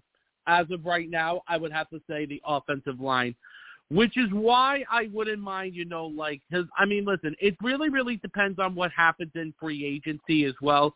I mean, free agency doesn't begin until March 16th of 2021. So we've got plenty mm-hmm. of time before that time comes around. And, you know, it's mm-hmm. definitely mm-hmm. going to be an opportunity because, you know, especially with the fact that the Jets have a lot of draft capital. They got the fourth highest amount of cap space now going into this off season. Season, you know, Joe Douglas has to be aggressive with some moves. He realizes that, you know, him and Saleh are going to work together and hopefully make this team better for the future. And, you know, let me tell you something. That end of the year press conference that Joe Douglas and Robert Saleh had, I thought it was a phenomenal end of the year press conference because they spoke about how they want to be a better team. You know, Joe Douglas said – four wins is unacceptable for this franchise. He knows that we got to do better. He even admitted that we got to compete in the in the division, you know, with Buffalo and Miami and New England in the future. Because you know, unfortunately, for the second year in a row, we got swept by both of those teams yet again. You know, because the thing is, we are not going to be successful, Joe, if we do not win divisional games. Winning divisional games is always a key thing. It is always key yeah. to win divisional games. You got to win divisional games if you're if you're going to ever one day make the playoffs or two, go as far as you can. Yeah, yeah. So when you look at this situation now, when you look at the defense, when you look at some of the young players that we have, what defensive rookie do you think had the biggest impact this year? The defensive rookie who I was impressed with the most this year, I would have to say Brandin Echols. Mm, okay. Okay. Because I mean, Okay. listen, listen. Here was the thing: him, and then next would be Michael Carter the second. You know, but the thing is, Yeah. Echols has really, really Eccles towards the end of the season really impressed me. You know, when he picked off Tom Brady against the Buccaneers, the pick six he had on Tua Tagovailoa against in the second meeting against the Dolphins in Miami. It's just he's definitely going to be a future. And let me tell you something. Despite the fact Mhm. that of all of this stuff, the four and thirteen season that we had, the four and thirteen season that we had, Joe, let me tell you something. The one thing I liked was this team stuck together the whole entire year, even with all the New Yeah. York media and all the drama that that the media tried to give into the meet into the into the into the Jets. Everything you know, like worked out really good. And let me tell you, I like Robert Saleh a lot. Listen, Saleh came into this year, his first year as a head coach. He came into a very, very, very bad situation that the Jets were in Yep. when they had Adam Gase, you know, the last couple of years prior. And he realized that a lot of work needs to be done. And that's why why him and Joe Douglas are going to go to work in the off season.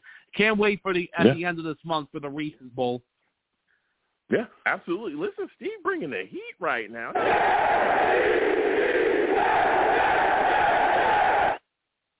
Now, my final question before I let you go, Steve, when you look at Joe Douglas, you talked a bit about, you know, being excited about Mekhi Becton coming back next year. We all know Mekhi Becton suffered an injury. He was out. Do you think that Mekhi Becton's issues staying healthy will augment the New York Jets draft plans or plans in free agency?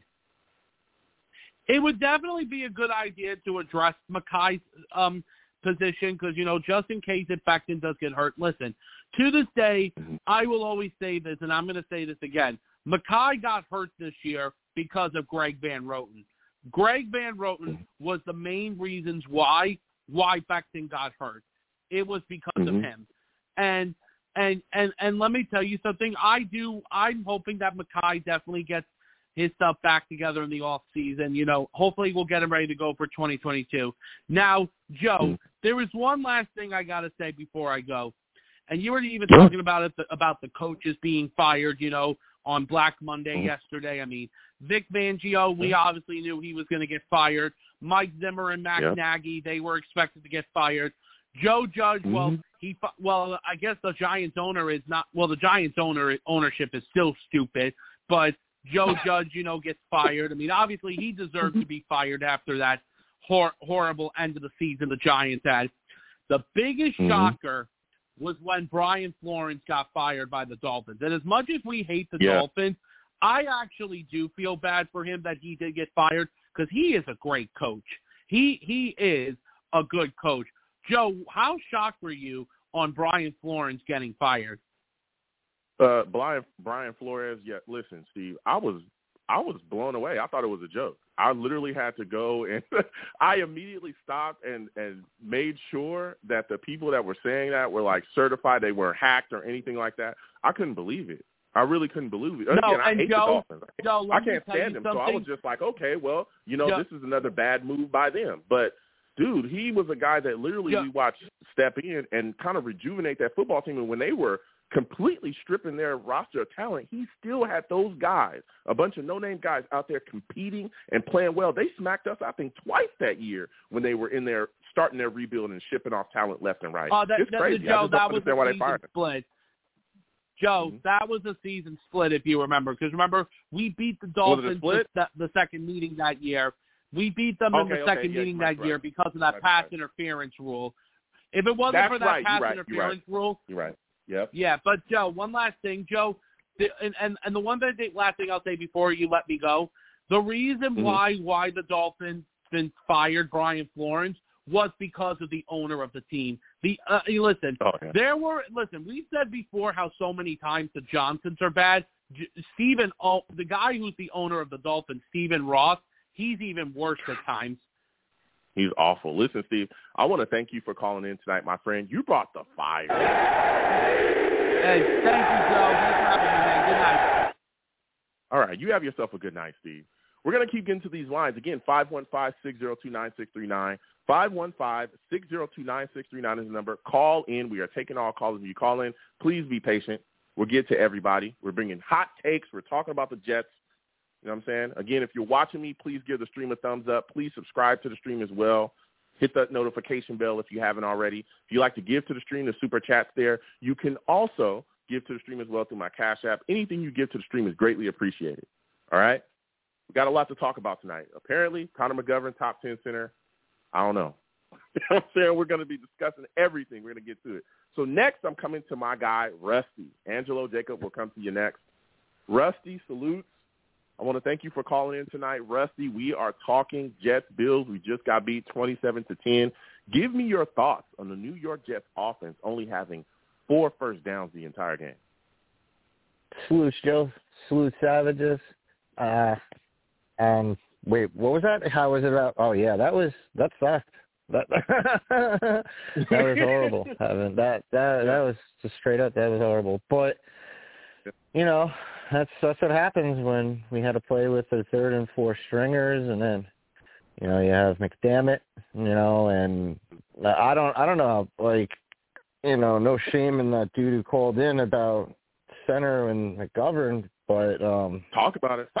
I, I I don't I I don't know what he's talking about. I don't know you, but um yeah, I can't stand McGovern. He he's he's like a, a lawnmower that you try and start, you know, and you're just pulling the thing, and sometimes it works, and it cuts half the lawn because the blades are all whacked out. It just drives you crazy. And he he for the past literally, like you said, two years, and then the whole fiasco that happened. You know, it's like as soon as Zach got injured, it's like something went off in his head. It's like, oh man, I got to do something a little bit better because I might like legit, legit look like I'm horrible. You know? Yeah. And, so and again, salute salute to CT. Listen, we listen to everybody's take over here. Salute to CT. Yeah, no, I I'm not. I'm not dogging him after. at all. Yeah, yeah, but no, yeah. I am. Yeah, I am dogging McGovern for absolutely. it, you know, no discredit to him. My my whole thing is that, again, a lot of people are talking about a lot of different options and ways that we can go in the draft, and I look at it like this: for the last what three years, we have suffered from interior pressure. We watched interior pressure Mhm. destroy our offense for three years. We were ranked 32nd in the league twice a year, uh, twice uh, in two years back to back with Adam Gase. Then we come in this year and our offensive struggles with what? Interior pressure. We watched Zach. We watched uh, Sam Darnold struggle with interior pressure. We watched him get hit. We watched him get hurt. We watched us not also be allowed to properly evaluate Sam because we couldn't figure out what he was because he was always under pressure and he couldn't get the ball to his targets. Well, then you come into this year, we have the same issues earlier in the year. Zach Wilson running for his life, interior pressure between the guard and center combo, right? It's so bad that he ends up jacking up his PCL, missing four games, which was huge within his development, and then he comes back. We also struggle to run the ball effectively as well. We've done that all season. Again, when I, I keep telling people we haven't had a hundred yard rusher outside of one game this season, we haven't had a hundred yard rusher. That says So something. sad. If this offensive if this offensive line is as great as everybody is touting it to be, why do we struggle so much running the ball? Why is that? Why is our why is our offense ranked so low? Why is that? Because it's There's garbage. I'm not allowed to curse on the show. Exactly. There, there's a problem here. I'm not saying everybody on the line is trash. I think Alijah Vera Tucker's great. yeah. I think No, that I'm with you. It's just third and fourth Yeah, when he's playing. Exactly, but it's like, dude, we've got to address other positions on this line, and center and guard Oh, are yeah. one of those. And if you have a generational guy, you take him to make sure that the quarterback that you have, the most like heralded position in NFL, you do that to make sure that he's protected. I just don't see how you'll take a safety, and we'll have these discussions. But I want to Oh, address no, that in the I- draft. So, give me your thoughts Yeah, about that. uh, I like, like I, I agree and disagree at the same time, and where you know, like I, I'm not, I'm not touching safety in the first, especially there. And you know, Hamilton looks good, but then he has the injury. I've I've Mhm. heard the top ranking safety before in the comparisons with like Ed Reed, and I, Mm. I don't, know, I'm not taking the bait. And you know what, Jalen uh, Catalon, the the kid from Arkansas, he's freaking nasty, and he went back to Arkansas, so he's coming out next year. And same with Brandon Joseph. He actually just transferred. I think he actually, yeah, he went. He transferred to Notre Dame this year. He just Mhm. transferred from. uh Oh heck, what the heck? It's like the northern version of Harvard. Uh, Mhm. good, good. Uh, I can't remember for the Northwestern. Yeah, he's a sorry about that. Yeah, Yeah, and uh but I I like in the first I honestly if Hutchinson is there, gotta grab him. And then for a second pick, I'm going to Kobe Dean. I think he's awesome. And you know what? I, I love Yeah. Linderbaum, but I'm Mhm. also liking Patterson. And you know, like grabbing him in the third or something, and I, that's what I like too. And then I, I like McCreary from Auburn. I'd like to nab him in the Mhm. second. And I don't know whether to go for, you know, Wymeyer at 35 or trade out, go back a Yeah. little bit, I mean, you know, and then with our second pick from Carolina, grab McCreary and then try and get like McBride and Otton, you know, and uh just Yeah, yeah, just keep on there's a lot- stacking and packing.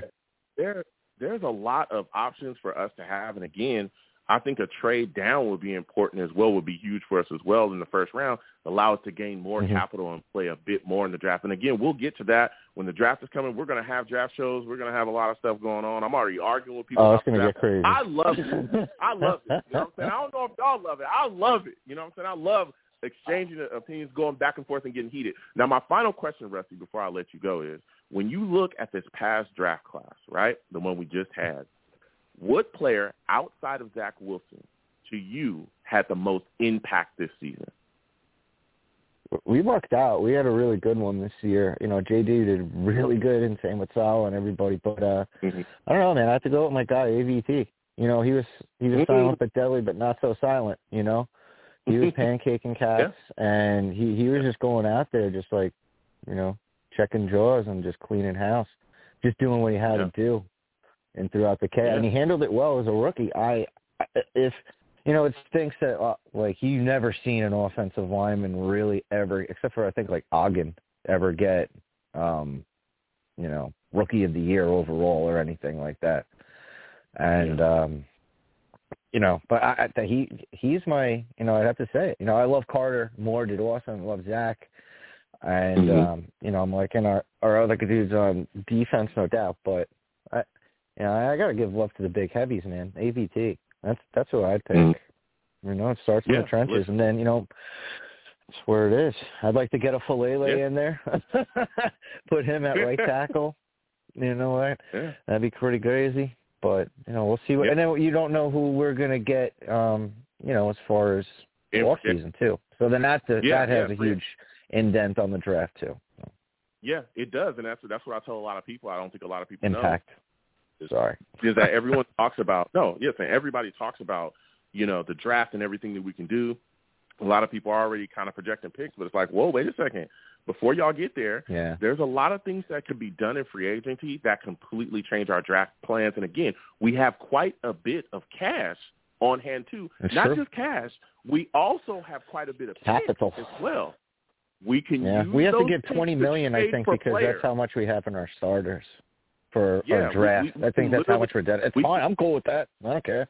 Whatever, yeah, we could we could literally trade for players. So there's guys out there that we could end up trading for that could end up making big time impact on this team. But listen, Rusty, I, we, I think we still have. Joyner too. I right? want to thank you for calling in tonight. Yeah, we well no Joyner's uh Joyner's a guy I think he's he's hitting free agency, but we could end up bringing him back.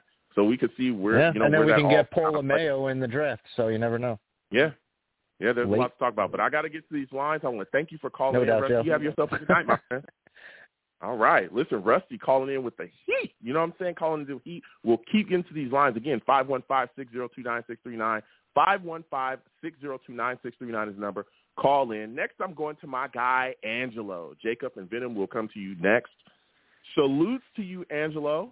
I'm having arguments. We're talking Bills Jets. We're talking a little bit about some, you know, past draft classes. Give me your thoughts and evaluation of Zach Wilson's rookie year. How do you feel about it, man?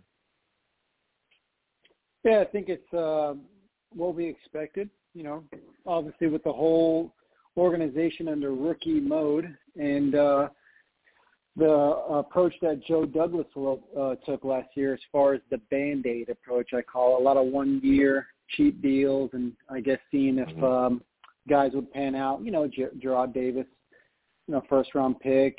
I think um, I, I did like Joe Douglas's uh, theory on that because you know you're not investing too much, but now with Jarrad Davis, there was a chance that he could he could be really good. It was the future, you know, a former first round pick.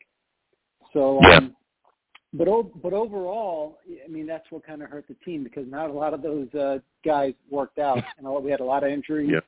and um, Yep. So as far as uh, the, the season went, I mean it's kind of the same as uh, 2020, man. A lot a lot of injuries, and you know we're, we're not a very deep team. Again, we have band aids. Once you peel the band aid off, that's it. And um, Mm. I think Zach Wilson. I mean, to be honest with you, man, like he probably learned a lot this year. I mean, he got sacked eight times uh, against the Bills this past week. Eight times, and I don't know if you know. Obviously, I think a lot of the blame is on the offensive line, and maybe some of some of it's his injury, and he's not 100. percent Who knows? But um, I think it's a, it's growing pains. You know, he's learned a lot. We all knew we weren't going to be that good this year. I think you know before the season started, we're all looking at these uh, signings that Joe Douglas did. We all had hopes. We all thought Denzel Mims was going to do better. Um, but again, I just I just think the whole team, even you know with the blunder with that uh, fourth down call against uh, Tampa Bay, you know even our coaches are making mistakes. I mean the whole organization is making mistakes. So Mhm. let's just hope everybody can learn from that. And knowing that we almost did beat Tampa Bay, we did beat Cincinnati, we did we did beat Tennessee. I mean we beat some good teams. Like I, that, Yeah. that's that's what's kind of funny about it. We had a really bad year, but we had some big games, and um, Mhm. I, it's, it's all learning. So I would say Zach Wilson's first year went as expected. I think it probably we, we maybe thought was going to be a little bit better, but we did see the flashes. Kind of kind of like Sam Darnold, right? Kind of how when we drafted Sam Darnold, you kind of saw flashes, but you know Sam never really panned out. I kind of feel like that's how I'm feeling about Zach is the way I felt about Sam.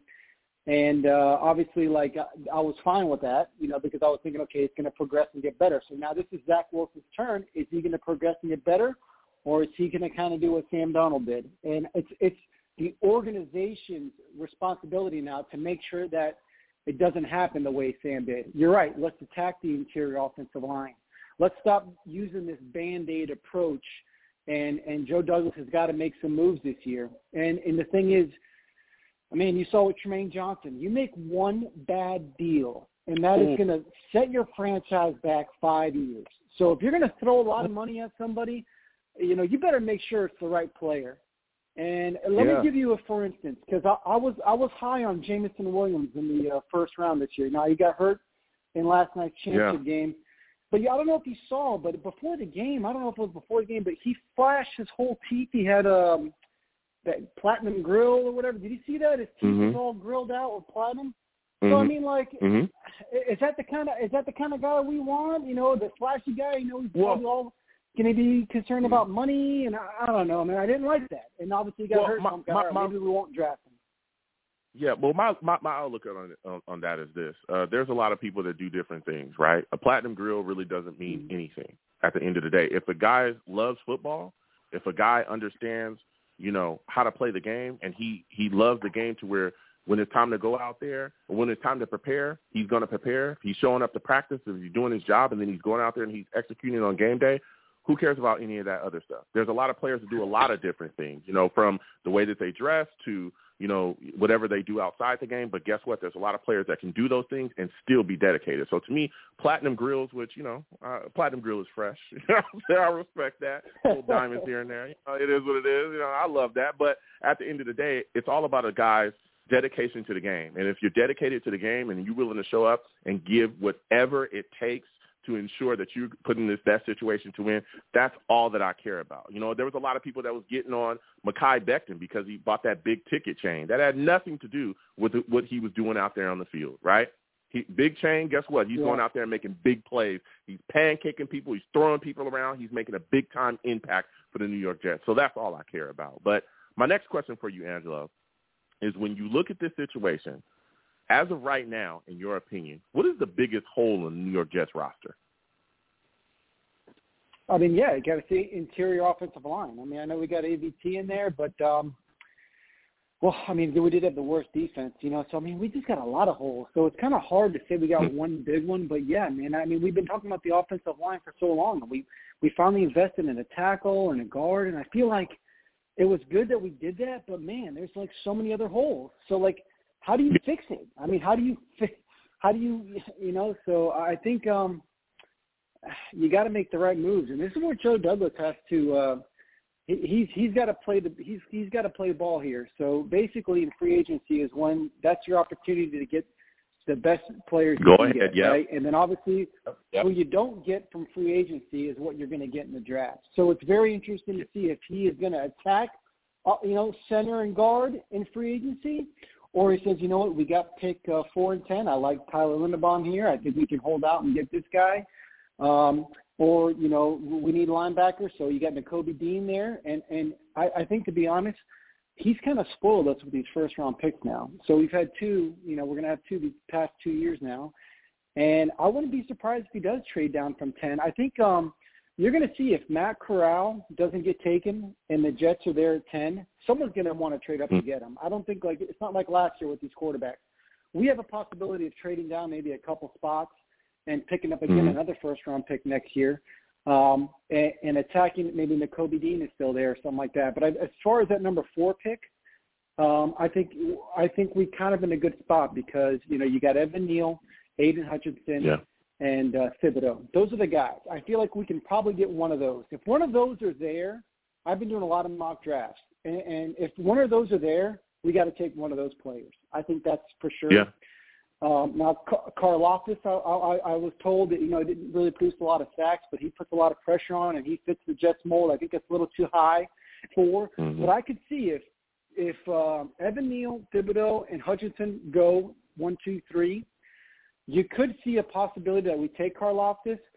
Uh, I don't think we take Stingley. I don't think we take a corner. I don't think you know, obviously Kyle Hamilton. I mean, man, he he is a freak, and and and that's the kind of player you want to get. But at the same time, we've been there and done that, man. So um, at this point, maybe we could trade down a couple spots and pick up, you know, maybe uh, you know pick up a, a another good player there, but or Nakobe Dean or something like that, or Lin- a Linderbaum. I think Yeah. um, I, think it's that fourth pick. You know, you, you don't want to reach.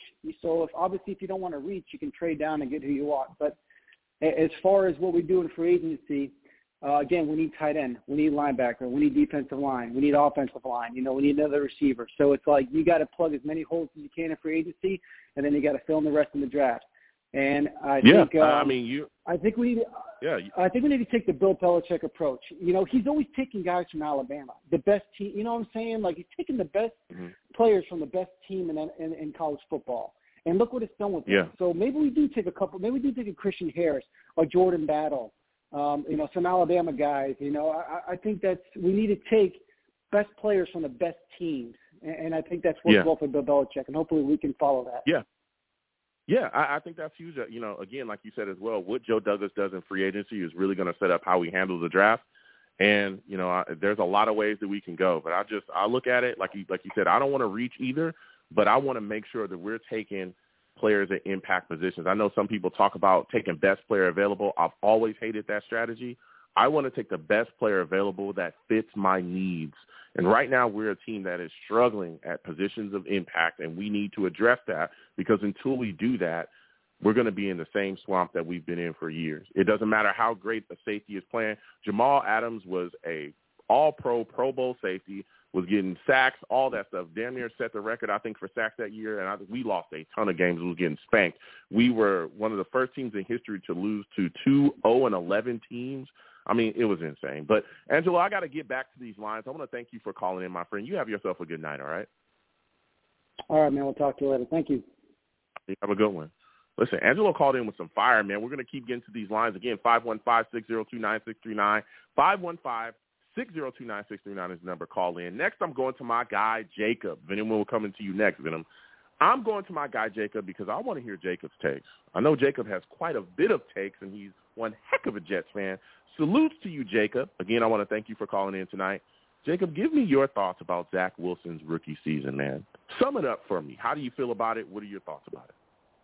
What's going on, Joe? Nice to talk to you again. Uh, first time talking to you since last game of the season, I believe. And um, Yep. you know, the rookie season, to be honest, I thought it was a little bit underwhelming because you know, obviously he showed a lot of improvement as the season went on. Uh, didn't turn the ball over in the last few weeks, I don't think at all, uh, which is always a good thing to see. But at the same time, he really didn't have that many multi-touchdown games. Um, which obviously, you know, one touchdown through the air is probably not going to get the job done if your running game isn't top tier. Um, so I thought it was a little bit underwhelming. I don't think he even hit double-digit touchdowns through the air either. Now, granted, he was out a few weeks, but you know, nine touchdowns is really not good. Um, I guess to put it honestly. Um, you know, I think he definitely showed what he can do through the ground too, and being a little bit of a dual threat guy. But um, I think it was a little bit underwhelming. But I'm definitely happy with the progress he made uh, as the season went on, and not being able to, or excuse me, not turning the ball over against top defenses like the Bills and Bucks is definitely something to look forward to. Mm-hmm. So when you look at this situation now, because a lot of people are looking at Joe Douglas and saying, "Hey, you know, you're the guy that's definitely got to orchestrate continuing to make this team better than what we saw this season. Again, we went four and thirteen. You need to get more talent on this roster. When you look at his past draft, this most recent draft, what player do you think has the most question marks going into next season from this past draft? That's a tough question because I really don't think we have that many players with a lot of question marks. I guess if you had to pick one, it would probably be Zach Wilson, I guess, or maybe Elijah Moore due hmm. to the health concerns. But at the same time, Okay. when you ask me who are you most who are you most excited to see, the answer is going to be the hmm. same: Zach Wilson and Elijah Moore. I think they fit the criteria for most questions uh, and most hmm. excited to see. So, because Joe Douglas really didn't have that many bad picks, and I guess if you want to, you know, put like Jonathan Marshall or something like that, I mean, you I guess you could for most questions, but it's like, how much do you really expect out of a late sixth round pick? Um, Yeah. so, you know, that's sort of how I look at that. Okay. Yeah. No. Listen, I hear you. There's a lot of there's a lot of guys you can ask about that. Like you said as well. there- There's, I mean, there's question about Zach Wilson as far as him getting better. You know, we want to see kind of what he turns into. We saw some really, we saw some great flashes, but you know, we also saw some Uh-huh. lowlights as well. We saw some issues. We saw a four interception Oh, yeah. game. We saw all the things. So yeah, you know, there's there's definitely some questions there. And again, there's you know, I know that there's people as well that are saying, hey, we need to see Elijah Moore stay healthy next season to really, you know, be like this because he had a big time impact for us this season as well. But when you look at that draft as well, what player do you think Joe Douglas got the best value from? Oh, that's tough because there's three players that obviously come to mind in Alijah Vera. Tucker, Alijah Alijah Vera Tucker, Elijah Moore, and Michael Carter. Um, Hmm. if you really want to just look at value, I would probably go Michael Carter because he was in the fourth round. But in terms Yep. of best move, I would really give it to Alijah Vera Tucker because we moved up and showed the aggressiveness that Joe Douglas is willing to take, which we were all questioning to begin with. And not only that, but mm-hmm. Alijah Vera Tucker is one of the only rookies who stayed healthy the entire season. And not only that, mm-hmm. but on top of all of that, he was just phenomenal. He was like one of our only bright spots on offense, uh, on the mm-hmm. offensive line other than George Fant. They were really the only two guys who were consistently reliable for us on the offensive line. And for a rookie, Yeah. I mean, we need all the offensive line help we can get to begin with. And so knowing that we have a guy who can stay healthy and prove himself to be, you know, a, who knows, like I guess a top 10 guard you could even say now. Um, and then looking forward, it's just he's a really exciting pick for me because I think those are the picks. The offensive line picks, obviously nobody likes them. They want the more exciting, flashy picks.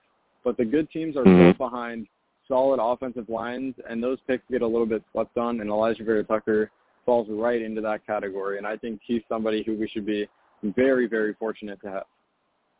Yeah, and I remember people were complaining about you know Joe Douglas giving up some you know some mid round capital. I think it was like a fourth rounder, Uh huh.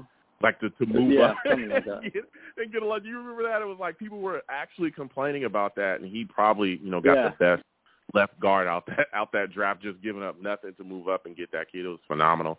So my final question for you, Jacob, before I let you go is, going into free agency, we got this draft upcoming as well.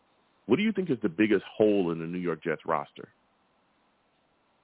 Yeah, this is going to be a little bit of a longer answer for me because uh, me just giving like a one sentence answer isn't really going to explain the full thing. Um, you know, I think interior offensive line is 100% number one. Um, obviously, safety is up there as well. Um, maybe another linebacker. Uh, obviously, Quincy Williams and C.J. Mosley were fantastic for us, but you know, Blake Cashman, I don't even know what he's doing. He's probably at home playing video games with a broken foot or something like that. Uh, whoever else we have linebacker, whoever, whoever else we have at linebacker, they're not healthy, not good enough. Um, so another linebacker is definitely up there as well. Um, but I think interior offensive line and safety are the two biggest needs. But going into the Mm-hmm. draft, um, as much as I would Wait, like wait, to wait, take on, Evan one- Neal one second, he's there. Hold on, hold Oh, on, yeah, hold on a second, yeah. Jacob. I just I just want to make sure that I'm, I'm clarifying what you just said. You think interior Yeah. offensive line and safety are our two greatest needs? I do believe so, and you could argue another linebacker as well, because when you look at like You a don't pass think that- rusher, Go ahead. yeah, yeah, yeah. ahead. When you look at pass rushers, obviously, you know they weren't all we hoped they would be, uh, but we didn't have Mhm. Carl Lawson and John Franklin Myers. It, everyone's saying, you know, when we gave him that contract extension, he really underperformed from there. But if you look at the stats, he had 53 pressures this season. That's fantastic. That's three a game. If you can get three a game uh, out of a rotational, maybe you know, a starting defensive end who can rotate a little bit, that's everything you want out of a guy like that. And along with Quinnen Williams, obviously we know what he's capable of. Carl Lawson coming back. Sheldon Rankins was, oh, I mean, he was good while he was playing, but he didn't stay healthy. But um, I think I'm really, I'd be good with us going out in free agency and getting another pass rusher as well to complement all of those guys. But if it's not Aidan Hutchinson or Kayvon Thibodeaux there at four, I don't want to take a uh, pass rusher there. I would much rather take Evan Neal, Tyler Linderbaum, Derek Stingley, uh, you know, one of those guys who fills a bigger need. But what I was trying to say was when it comes to Evan Neal, as much as I'm wanting to take him if he's there at four, which I don't think he is going to be there to begin with, but if he is there at 4 Mhm. I really don't know where we're going to put him because he plays left tackle. We have Mekhi Becton uh, hopefully coming back at full health, and we know how good he was in his rookie year when he was healthy, tossing people around. Yeah. So then the next thought becomes, all right, well, then you move him to left guard, but we have Alijah Vera Tucker there, who's been just as fantastic in his rookie year, really proven himself. So then the third thought becomes, okay, well, then you move him opposite to right tackle. Fant was also phenomenal this year. So I really don't know Yeah. where he fits in. Uh, as great of a player as he is, and I just, it's one of those problems. It's a good problem to have where we don't know where to put this stud offensive tackle, uh, for us at least. But I, I really don't know where he fits in. So if he's there at four, I could almost see us trading down a little bit for a team who wants to come up and get him, and then grabbing Tyler Linderbaum because I'm 100% on the same side as you are when it comes to him. I think he's somebody who we should very, very much need to take because our interior offensive line, that center and right guard, was just not good at all. Uh, LDT, he was good for us while he played, but I obviously he Yeah. has medical concerns, and he even said himself, I don't know if I'm even going to be able to play football in 2022. So Yeah. I think you know with who's behind us in the draft, we got at four, the Giants are at five, and the Panthers are at six. Now that the Giants Mhm. fired their head coach and general manager, you could definitely see them wanting to take a quarterback. And if Carolina wants to move up, if that could be a trade partner for us if they want to give us some picks and move up to four. Uh, and then at ten, we have Washington and Minnesota behind us. Minnesota fired their head coach as well. If they want to come up with their new head coach and grab a quarterback and jump Washington, I think we have two solid, uh, you know, trade down pieces as well. Great partners. Yeah. Yeah. I mean, you're talking. You're talking that talking again. We'll continue to talk about the draft as it comes. We'll really get in depth with that. We'll talk about free agency on the next shows and the upcoming shows. But Jake, Jacob, I'm telling you, you're bringing the heat tonight, man. Let me go ahead and give you a hand, man. Let me give you a hand because you brought some heat, some fire. You know what I'm? Okay. You did. You brought some fire.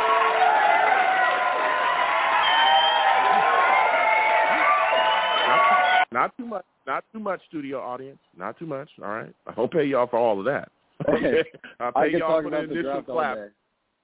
Yeah, and we will. We will, Jacob. So I got to get back to these lines, Jacob. Listen, we got draft shows. We got free agency coming up. We'll definitely have discussions about a lot of different things. Again, thank you for calling in tonight. You have yourself a good night, Jacob. All right, you too. All right. Listen, Jacob calling in with that fire. We're going to keep getting to these lines. Again, 515-602-9639. 515-602-9639 is the number. Call in. Salutes to all the savages in the chat. NY Jets FL, Steel Stone, Daniel Roberts. All my guys just going off in there. Salutes to y'all. We got to get back to these lines. Next, I'm going to my guy, Venom. For those of you that do not know, okay, Venom is a package. He's a savage. Damn, that boy's a savage. Don't play with Venom, bro. Venom, salute Yo, to you. Joe. I want to thank you for calling in tonight. Oh Give me your man, here we go. Give me your thoughts about Zach Wilson's rookie year. How do you assess it? What are your thoughts about it? I think he had a good rookie season. I I, I wouldn't mm-hmm. say it's underwhelming, but you know, with everything going on in the world today and all of our players being hurt on the on the wide uh, wide receiver room, we we couldn't really see what Zach could do. Even in the last game, he didn't have Yeah. you know players to throw to, so we can't really judge him right now. And with the offensive line, she's giving up what eight nine sacks. You you can't really see what he's going to be. But just I, I like the fact that he he didn't commit no turnovers in the last six games or whatever. games. But he five games. He's he's he's doing he's you know he's doing good, man. It's coming along. I think you know the only thing that I like is that for Mer, um, just being familiar within the system, you know, under the second year of this coaching staff, he'll he'll understand it a lot. He doesn't have to think as much, and I think that goes for all these players this year coming back in the second year in the system. But just like CP said, it's just you know once you're in the system, you're thinking so much the first year. Once you understand it and know it, now it's like second knowledge to you. You don't have to think that much. Now you just go and play. So I think we're going to Yeah. see a lot of progression from everybody, and that was there this year. Yeah. So when you look at this this uh, this roster, man, what are your thoughts on the job that Joe Douglas has done? Do you do you applaud it? Is there is there huge holes to you? I mean, what do you think that he's done so far? What what is your grade for him so far as a general manager? Yeah, I give him a B plus. I don't think his I don't I don't think he did a horrible job. I think you Mhm. know certain guys just didn't work out. Like the Mekhi Becton thing, he's hurt, man. Like you can't really you, you can't put that on Joe Douglas. You can't certain things that happen to us. We can't say it's Joe Douglas. He did the right thing this off season by bringing in Carl Lawson. He brought in the safety from um San Francisco, and, and everybody just was hurt. So you can't. He he went and did the right thing. We just didn't get to see these players on the field. So it's not him. He did what he was supposed to. The the draft was amazing this year. So he he did what he was supposed to. I give him a, a B plus. So you know, I, I like even even in the conference press conference today. They just they they're sick and tired of being sick and tired of being the laughing stock of the AFC right now. So they they mean business this go around. Yeah. They can't they Yeah. can't Yeah. they said, you know, six wins in two years, that's not acceptable by any means stand anybody's standards. So, you know, they and I know Robert Saleh, he wants to anything that's attached to his name, he wants it to be something reputable. Mhm. Yeah, I mean, he, you know, you talking that talk. So when you look at this roster right now, one of the big things is making sure that players come about, right? Making sure that you draft guys Mhm. that come in and they work out. Well, if you look at this past draft class, I mean, there's been some dudes that have definitely made some impact this year.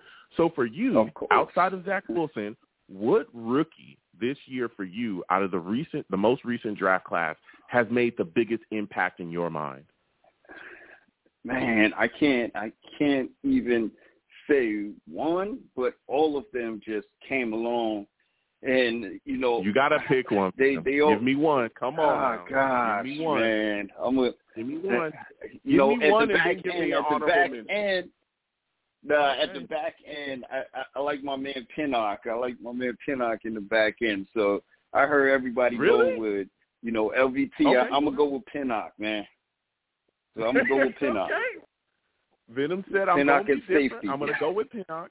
So, okay, he he, he Yeah. did different. He said I'll go with Pinnock. I'm gonna have a way different take than everybody else. He passed up on Tucker, Yeah, yeah. Moore, Cart, both the Carters.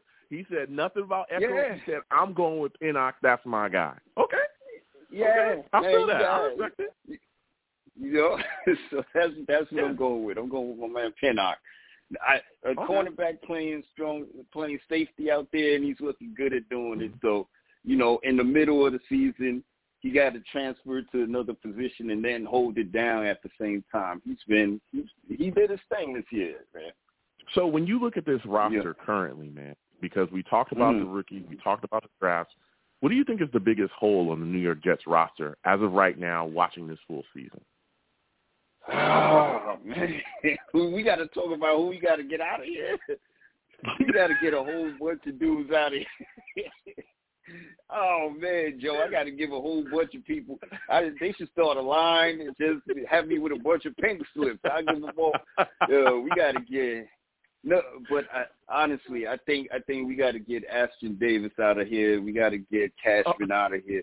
You know, What's the biggest Uh, hole though? what's- What's the biggest hole though, Venom? What do you think? Offensive line? Do you think safety? Do you think pass rush? Offensive line, of course, of course, of course. Oh. We're we're always uh we're always in line with that offensive line, man. Offensive line, of course, that's the biggest hole.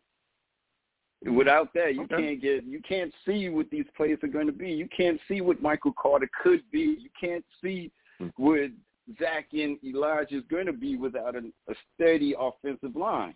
So uh, this Yeah. year, Joe Douglas is going to have to break the bank. He's going to have to give some people some bags, some big bags. You know, so Yeah. he's going to have to bring in some some talented people. Don't penny pinch no more. Penny pinching time is over. You got to just Yep. now bring in, bring in, bring out, break out some big bags, man. Yeah, that's a fact. He's he's got to throw the bag. He's absolutely got to throw the bag. Now, Yeah. Venom, this is my final question for you. I need you to take quick on this one. Mhm. Denzel Mims, Ashtyn Davis, man, are they big question marks going forward in the future to you? Of course, of of course, both of them are. You know, we got to get both of them. I, I would give both of them their walking papers today. If it was up to me, I'd give give them both their walking papers. Get out of here. Take your bags. We, don't even take your bags. We'll mail them to you. You know, we. Damn.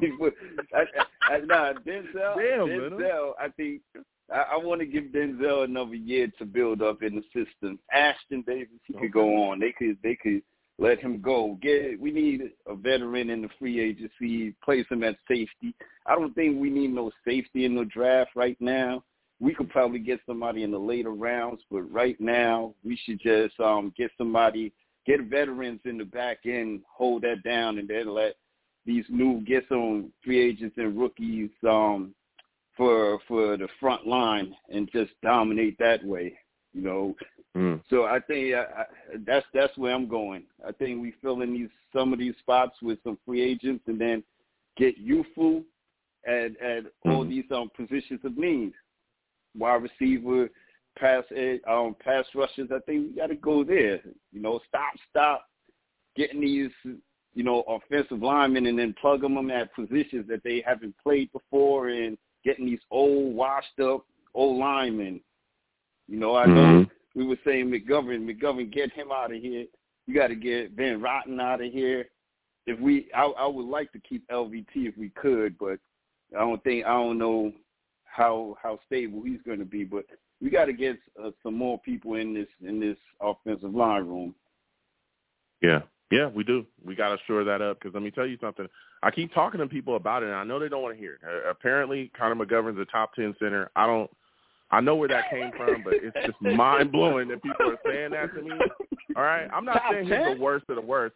Yeah, I, but Top top 10? ten. I mean, like, come on, bro. Like, come on, y'all gotta oh stop my it. God. Listen, I don't get it when you look at what's been going on. Zach Wilson jacked up his PCL, and it came from in, interior pressure, just like we have been dealing with the last three years. It was McGovern and Van Roten could not figure things out. Connor, I know Joe. Venom. You were on. The, you you called Venom. Joe, were people I- not I- I calling saw into the show earlier this year saying that we should bench? Weren't they calling in earlier saying that we should bench Van uh, McGovern? I, I Yeah, swear, Van I had people calling Roten, in yeah. saying they should Van Roten Yeah. and McGovern. There was people calling in saying we Yes. should bench both of them.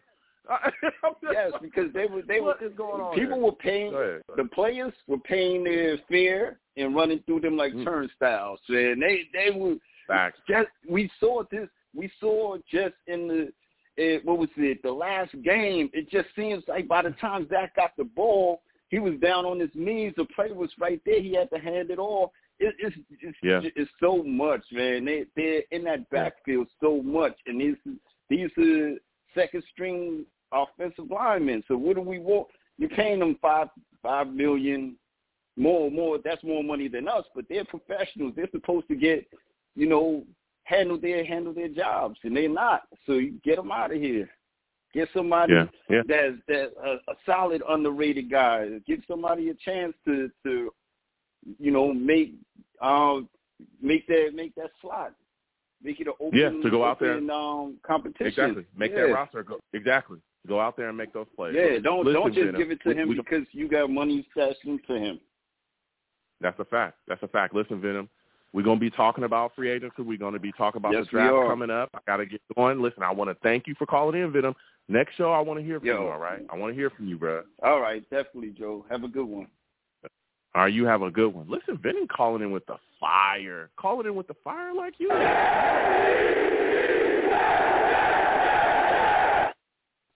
And can we also not forget that Zach Wilson jacked up his PCL and has literally been talking about since he did that that the knee is not stable. Anybody remember that? Anybody remember him literally saying, "Hey, I don't feel like my knee is stable." He said that this season. You got to properly protect this dude, or he's not going to be around for much longer. You can't let your quarterback keep getting hit like that. So we'll talk about it. I'm gonna have a lot of arguments. Salutes to everybody that called in tonight. This was a show. I'm coming to the end of my show right now. got to get out of here. You know what I'm saying? But salutes to everybody. Love the callers. Love the passion. Love the arguments and all the stuff. We'll continue to have these throughout the free throughout the off season, free agency, draft, all that stuff is coming. We'll continue the show. So, listen, I'm the man of the people. I'm here for the people. Let me shamelessly promote my Facebook page. Everyone, go on my Facebook page. Type in Long Beach Joe Show.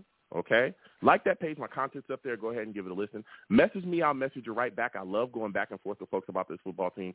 Also, leave me some feedback. I love hearing about what you folks think I do here on the Long Beach Joe Show. I'm also on Twitter as well at YoungJ000. Again, that is YoungJ000. Go there, follow me. I'll follow you right back. You want to troll me, no issues. I'm the troll that lives under the bridge, and I will have my Vera Tucker jersey on at all times. At all times. You don't like it, you don't like it. He's one of the best offensive linemen in the league. You know what I'm saying? He's beasting. So we'll be down there trolling you. So if you want to troll us, we'll troll you right back. I'm also on YouTube as well. Long Beach Joe Jets on YouTube. Long Beach Joe Jets.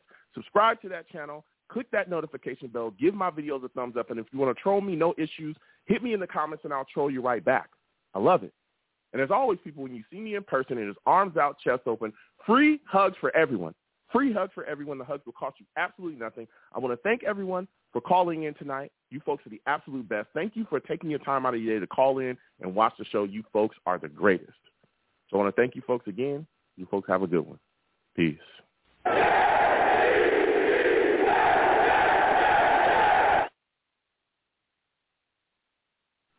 Hello, it is Ryan, and I was on a flight the other day playing one of my favorite social spin slot games on ChumbaCasino.com. I looked over the person sitting next to me, and you know what they were doing? They were also playing Chumba Casino. Coincidence? I think not. Everybody's loving having fun with it. Chumba Casino is home to hundreds of casino-style games that you can play for free anytime, anywhere, even at 30,000 feet. So sign up now at ChumbaCasino.com to claim your free welcome bonus. That's ChumbaCasino.com and live the Chumba life. No purchase necessary. VGW. Void were prohibited by law. See terms and conditions. 18 plus.